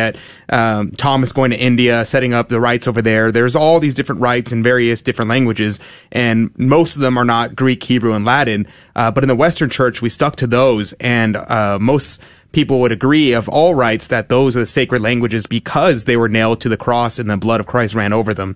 Uh, but so- I guess in particular, yeah. Well, I'll say the question specifically was about liturgy, though, um, and again, uh, Amen, Alleluia. These are all Hebrew based. Right, So- which is what I'm confused about. Yeah, me too. Yeah. Mm-hmm. Either way, uh, we would have given it to her if she said Hebrew.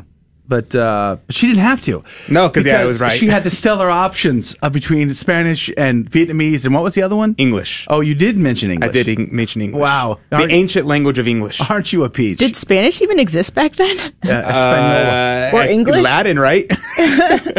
Yeah. Well, there you go, folks. Uh, praise be to God in all things. Uh, let's see. Let's recognize some folks that are hanging out with us today. Joaquin, good morning to you. Uh, it's good to see you. Sita, how do I say that? S I T A. I think that's right. Is it Sita? Have I? I don't think I've. Are you a first time commenter, Sita? God love you. God bless you. Thank you for being on the show today on the comment comment box. Josh, good morning. Good to see you there. Praise be to God on the Facebook side of things. We're very grateful to see you. Uh, praise be to God, and of course our. Uh, we have uh, Lori and Patty, where- uh, Sean also, Glenn Trahan sharing our video this morning. God love you all. Thank you for doing that. Christopher Chance, we've mentioned you. God love you. Good morning to you. Thank you for hanging out with us again today. We're very grateful to see you again. Tom, Mr. Thomas said, he said, what, what his name, his name is Adrian, lol. Next time, let's ask what's Adrian's name. We'll have several options. What- your name will be in the question. no, that's hilarious. I, I feel like, uh, you know, I'm just chopped liver. It's okay. It's okay. Valentine, good morning to you, Valentine. It's good to see you. Angelo, it's good to see you. Good morning, Mr. Thomas, of course. Uh, who else is over there on the YouTube side? Chris Velasquez, good morning to you. Praise be to God. Kathy, our friend from Danvers, Massachusetts. 16 degrees. It's warming up. Wow. what are you going to do with that Oh, Indian man. summer up there, Kathy? Uh, praise be to God. Um, Kathy, Chris, Mr. yeah. Thomas, Monica, good to see Angelo. you. Praise be to God. Good morning to everybody. Well, uh, we, let us know. What do you guys want to chat about today? What's on your mind, your heart, your thoughts? Anything about the show? Any of the discussions we've had, news articles, or any of that? Comment. Let us know what you're thinking. Uh, questions. Mr. Thomas had some questions. Okay, dump, jump in. So he says, if I go blind, if I lose my leg in an accident, if I lose my health, does it mean that this is all due to my sins? Ooh. Does it mean the worse the sin, the worse the ailment? No, the answer is that's no. Obviously, Read the book of Job. Yes, in fact, uh, so I've mentioned this several times in the last couple weeks, month, or whatever. But my wife and I are going over the Trustful Surrender to Divine Providence by Saint Colombière, and I highly recommend this to you, Thomas. It's published by Tan. It is an excellent spiritual work. It is not very big. It's very short. I think it's 120 pages, but it's like big font and tiny. It's great. It's you can read this thing in a weekend if you're that motivated. We, my wife and I, we we every Saturday morning we stop and we we read a section, we pray, we talk, we we discuss it. But it ultimately goes over. Here's the here's the nutshell. Here's the summary Cliff Notes version. Everything that comes to you, whether it's good or bad, accept it as though it is God's will for your life and he has something greater in mind for you. It could now. God is not the author of evil. Uh, God does not uh, does not create the intent, evil intentions behind people's evil acts.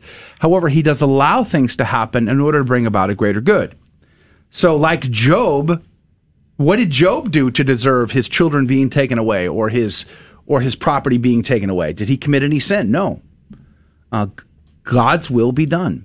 And uh, so this is why I said the God's will be done challenge is actually harder than it sounds, because I like I personally one of my big struggles, uh, personal confession here is I, I I like when inanimate objects don't cooperate with me, like like for instance glasses, I keep them on the top of my head, but because I have so few hairs up there, nothing much is holding it up. So they'll like I'll, I'll bend over and they'll fall to the ground. Like I get frustrated beyond belief when things like that happen. It's like you have one job, that's to stay up on top of the head for when I need you. Why am I always bending over and picking you up off the ground? Like it's God's will that I should have that opportunity to be humiliated, to uh, bend over, to pick up those, like even the little things, right? Versus big things. Someone hits your car. You know, God's not the author of an evil act or, or a terrible thing, but at the same time, He allows these things to happen to bring about a greater good. Accepting God's will in the moment can be very difficult for most of us. Uh, but that book really dives into all of those principles and gives you great spiritual uh, guidance in, in the process of growing in grace and perfection as a result to accepting God's will. So you should check it out. Right, and I wanted to also talk about the uh, the problem of suffering. Um, Dave Palmer on his show on Fridays, uh, Back to the Father, he talked a little bit about suffering last week, and I'm sure he's going to cover it from a Thomistic perspective. Uh, eventually, we'll do a whole show on on the problem of suffering. But briefly, yes, uh, there are we we do have suffering in our lives, and ailments that occur um, are usually not a um, punishment from God. It's uh, very possible that that can happen, but it's not that that's not the normal means in which God acts in the world. He doesn't normally punish people directly in that manner. Um, we do see some things like this do happen. Um, the we talk about how in Scripture we see that plagues, famine, wars are all punishments from God. Um, but that does not mean that it's necessarily a punishment from God. Uh, in fact, most of the time, I would say it's likely not. In fact, uh, so you have to make a distinction between the two wills of God. He has his active will, things that he's uh, willing that he wants ha- to happen directly, that he's actively moving and changing and uh, have his, his hand uh, on different things. Uh, it's kind of a simplistic understanding, uh, but it'll be sufficient for the 30 second description. Uh, and then a and then his passive will, things that he allows to happen, things that uh, he may not desire, but he allows to happen for a different reason. Now, Emily mentioned the Book of Job. This is a great place to go to talk about this and understand it. but spoiler alert, I'll give you the ending of the Book of Job. The book's been out for a while. It's okay. Yeah, yeah.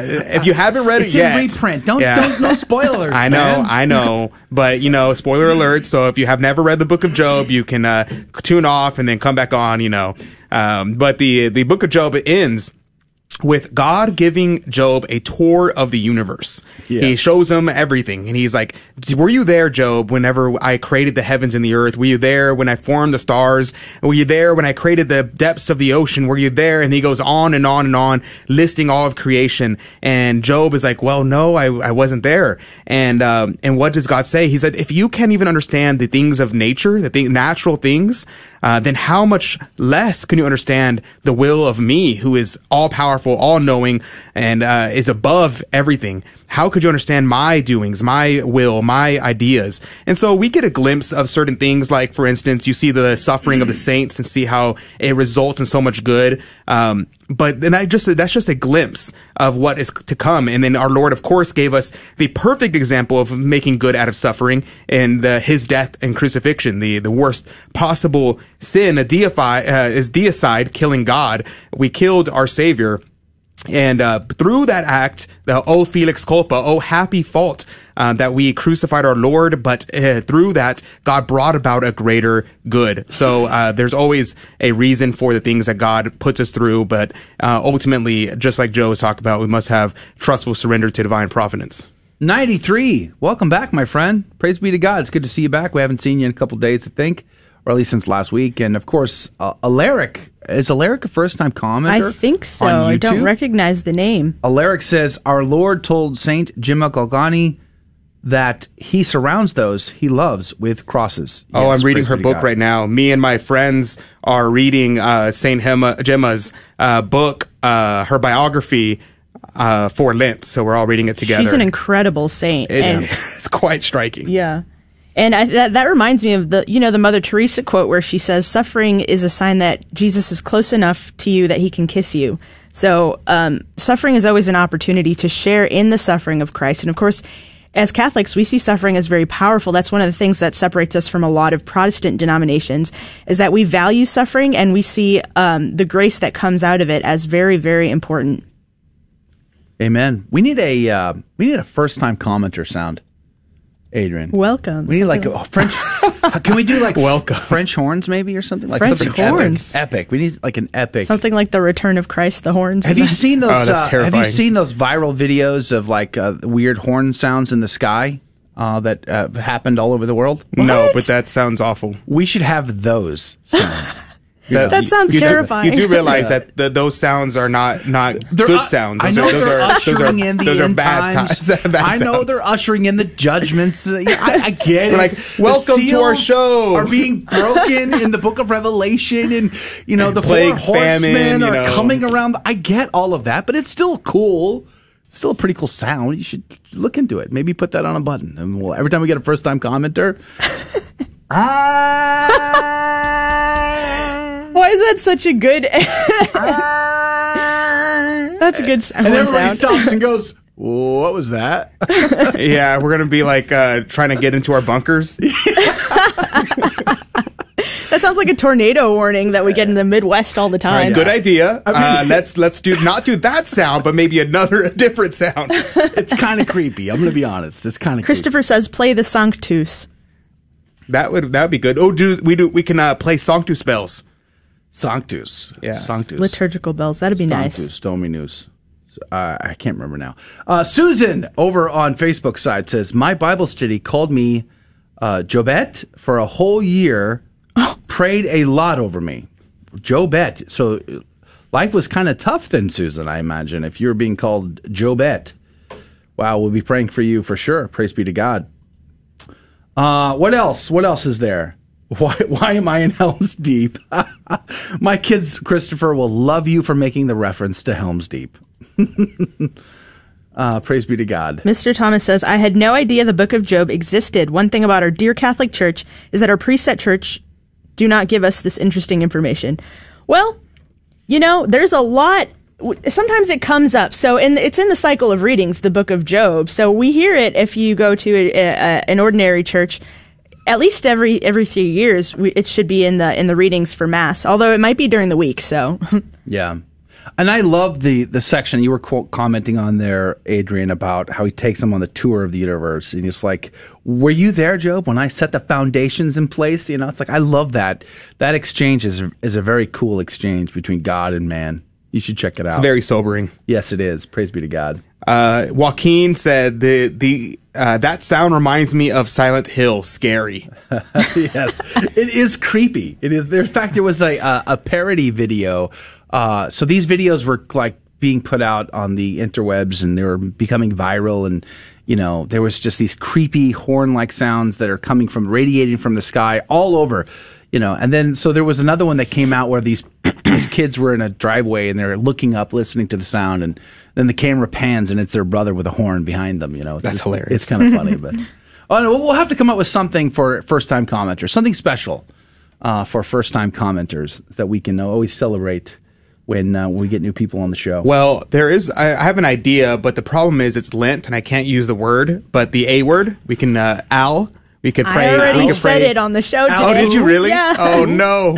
Al. Yeah, we can. Uh, we could pray the owl. But yeah, so that, You uh, maybe that that, we could do word? that. The yeah, Hebrew- that, that Hebrew word. You could play that word. Uh, the uh, from um, Handel's Messiah. Whenever someone comes Oh. on, that would be hilarious. Okay. Or the when the trumpets blow. So those are more more pleasing trumpets. Yeah. Um, during uh for Handel's Messiah, I think that would be good. Yeah, praise be to God. Uh, let's see. What whatever what have I failed to mention today? You know, '93 was on our first uh, show with Bree Dail. Uh, he was he was in the comment section there, so that was pretty awesome seeing him there. Uh, so yeah, if y'all have never seen uh, Bree's show, y'all have got to tune in Monday at 8 a.m. Uh, we hop off early off of our show, and then I go and produce that one.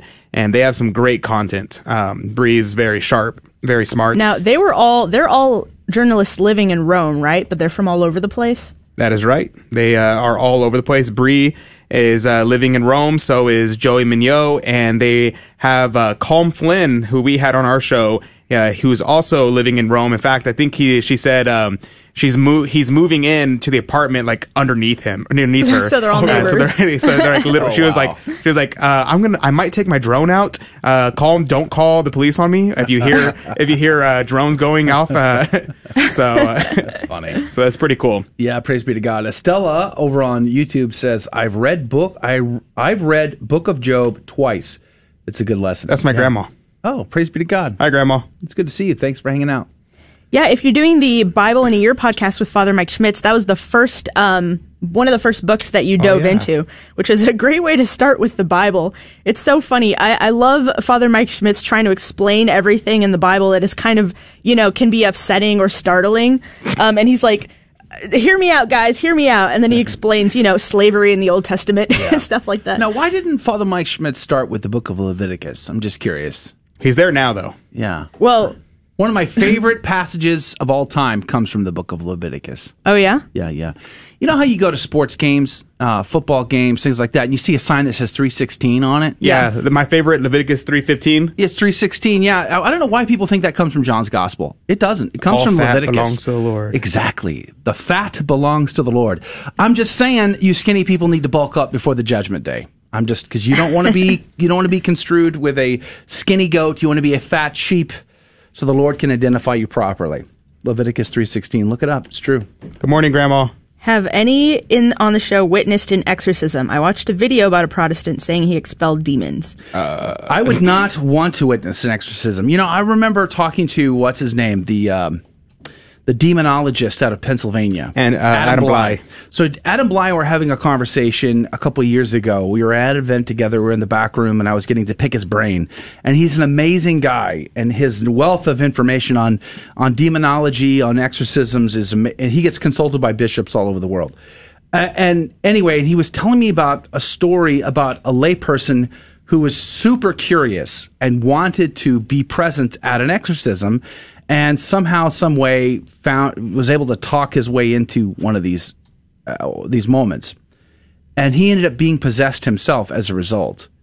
And he he shared this story as a way of of emphasizing how w- the devils and the demons use our curiosity to get the better of us all the time. And he illustrated, he did so in his talk as well at the event, that the you know, like the old saying, the curiosity kills the cat.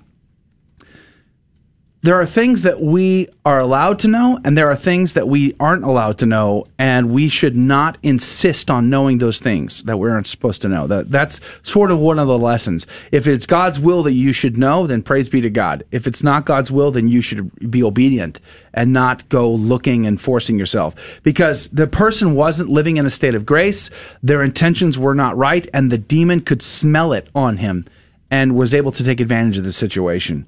Uh, so I personally, I don't know, Jesse Romero has been a part of exorcisms. We should get him on to share some of his Oh, exorcism yeah. stories because he has also shared some of the stories about how intense the moments can be. And the other thing Adam Blai would say, and I've heard Father Ripperger talk about this as well, uh, the demons that do like the stuff you see in the movies, you know, the spinning of the head, the puking of the green, the levitations. A lot of that is smoke and mirrors. It is a show to to intimidate. It is a show to uh, to uh, get people uh, scared. And um, Father Ripperger would say, for the most part, uh, exorcists don't see that behavior because they're be they're not they're not affected by that kind of that kind of um, crazy pomp and circumstance stuff. They Right. get right down to the business of the matter. If you do want to know, I mean, there's a balance between you can't be overly curious, but the Father Gabriel Amorth, who is the Vatican's exorcist, wrote a book about his experience being the, you know, the Rome's ex- chief exorcist. Um, and there's also a documentary about him called The Devil and Father Amorth, which was pretty good. Um, but then again, of course, there's always a balance where on one end you can't be overly curious about demons because that's how they draw you in. Um, but at the same time, you can't be afraid of them. So you have to stay somewhere in the middle where you just kind of don't let them take that power over you in either way. Yeah, I would highly recommend um, being aware of it and thinking about it because, uh, but not being obsessed with it. So, I mean, we pray all the time, um, and Our Father, uh, Our Father, you know, we say the to deliver us from evil, um, with some translations, the evil one. Um, but yeah, so it's very important that we keep in mind that the devil exists, that angels exist. Um, and sneak peek, because I'm plugging in uh. Dave Palmer show again. Uh, this Friday, Dave Palmer will be talking about angels on his show. He's uh, he gave me a sneak peek, and uh, he usually tries to keep it a surprise.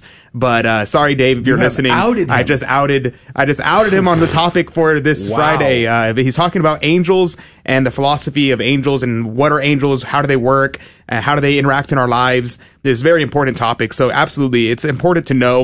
Um, and, and today's reading today we talked about Saint Raphael comes down to the water. Does it say that it's Saint Raphael? I can't remember, but the the fathers of the church say that it was Saint Raphael that would come into the pond, and he was the one who was doing the healing Oh, there. yeah, that's right. Um, So yes, the angels are real, demons are real. We need to be aware of them. We don't want to obsess over them, but we do uh, should be aware and um, and look at good Catholic sources. Uh, one great book on exorcisms. Um, it's not about exorcism themselves, but uh, the secret of the rosary uh, talks about how the rosary is a great weapon against the devil. And I'll tell you one story from there. Um, there during the uh, homily given by Holy Father Dominic, he was preaching, and this heretic uh, started castigating the Holy Rosary, started blaspheming against Mary, and refused to accept the Rosary. And afterwards, he was possessed by 150 demons. Wow. And as he was praying the Rosary, the demons were coming out of his mouth as hot coals in glass. And so he was vomiting them up after Holy Father Dominic started praying the rosary over him.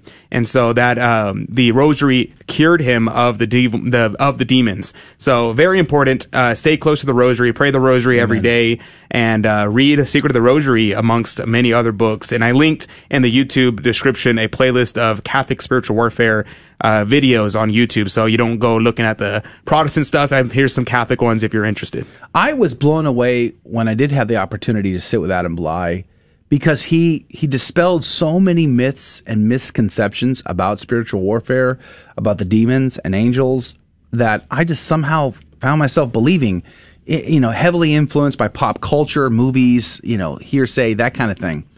And it was it was very empowering, I would say, to know how the demons actually work. And you can go back to, like I said, the book of, we were talking about the book of Job. This is a great example. The devil had to ask for permission from God to have an effect on Job's life. They're, they're like dogs on a chain. They don't get to, they don't get to just do whatever. They get to do what they're allowed to do. And there's two essential ways that they can be allowed to do something in your life at any level, full on possession or just straight up harassment. Either God allows it in order to bring about a greater good in your life. The, you know, the idea of suffering brings about uh, a good. And then, of course, the other way is you allow it because of mortal sins, sins and habitual sins that you allow in your life. Pornography, the occult. Think about how much occult horoscopes, palm readings. Um, think about how many occult shops we find in poor neighborhoods where uh, witchcraft and things are happening in the back room, or things like that. You know, crystals, all that stuff. That is opening a door to the devil and the demons to have some impact on your life.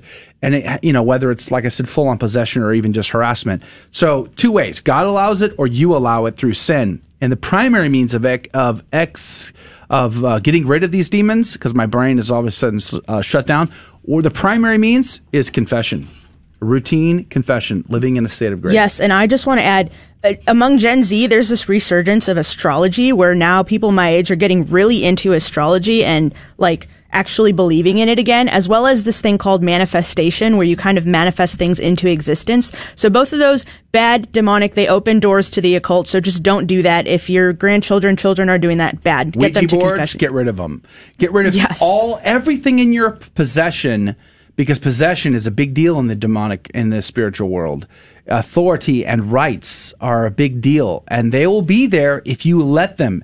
If they have a right to be there, that's one of the first steps in exorcism. Is the priest is trying to determine by what right and authority do they are they doing whatever it is they're doing, and um, and so if you have any of this stuff, if you have, you know, I for instance, I was a Freemason. And for years, I held on to my uh, my Freemason articles. Well, a few years ago, I found them in my garage stored. I threw them away. I'm done. All that stuff's got to go. Uh, so anything you have from the occult, get rid of it immediately. Go to confession. Invite a priest over to your home to bless your home, to exorcise the demons. Um, uh, you know, so there's plenty of opportunities for us to overcome these things, and there's nothing to be scared of. Asking good questions to the right sources will help you in a big way. Uh, running out of time. Next time, Mr. Thomas says, next time, let's talk about angels flying and UFOs, Adrian.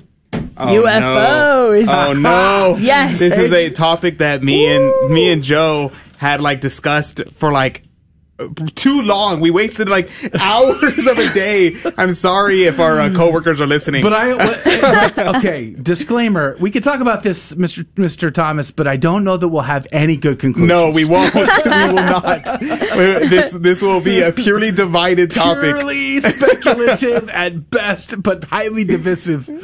I mean, you can talk about politics and religion all you want, but let's go on the UFOs, baby. Let's go on angels and demons Angels and the, in in relation to UFOs, he aliens. says. Are angels UFOs? Uh, the I, the easy answer would be aliens. Uh, I mean, angels will not be in UFOs in terms of physically because they're not physical beings. But the topic surrounding that is the controversial part. All right, we're out of time. We'll have to cut you off, Adrian. You'll have more time to uh, try to dissuade us on the truth of the matter. Maybe tomorrow. no, I'm only teasing. Uh, that's going to do it for Catholic Drive Time. We're very grateful that you drive the conversation in the after show. So God love you. Thank you for doing that. Please do us a favor, share and like. Uh, you know, I'm seeing a, an increase in not just viewership, but on subscribers on our YouTube channel. And it makes a big difference. But honestly, the biggest thing you can do is share and like and comment. And you've been commenting, so sharing and liking would be massive for us. Please do it. If you can share us on other platforms like Reddit, even, that would be so cool. It'd be very helpful. Facebook, please do share, subscribe, like, all of that. It really helps us overcome and grow our audience and share the truth with so many more people. God love you. God bless you. We'll see you back here tomorrow morning, 6 a.m. Central, 7 Eastern for Catholic Drive Time. Thank you for joining us.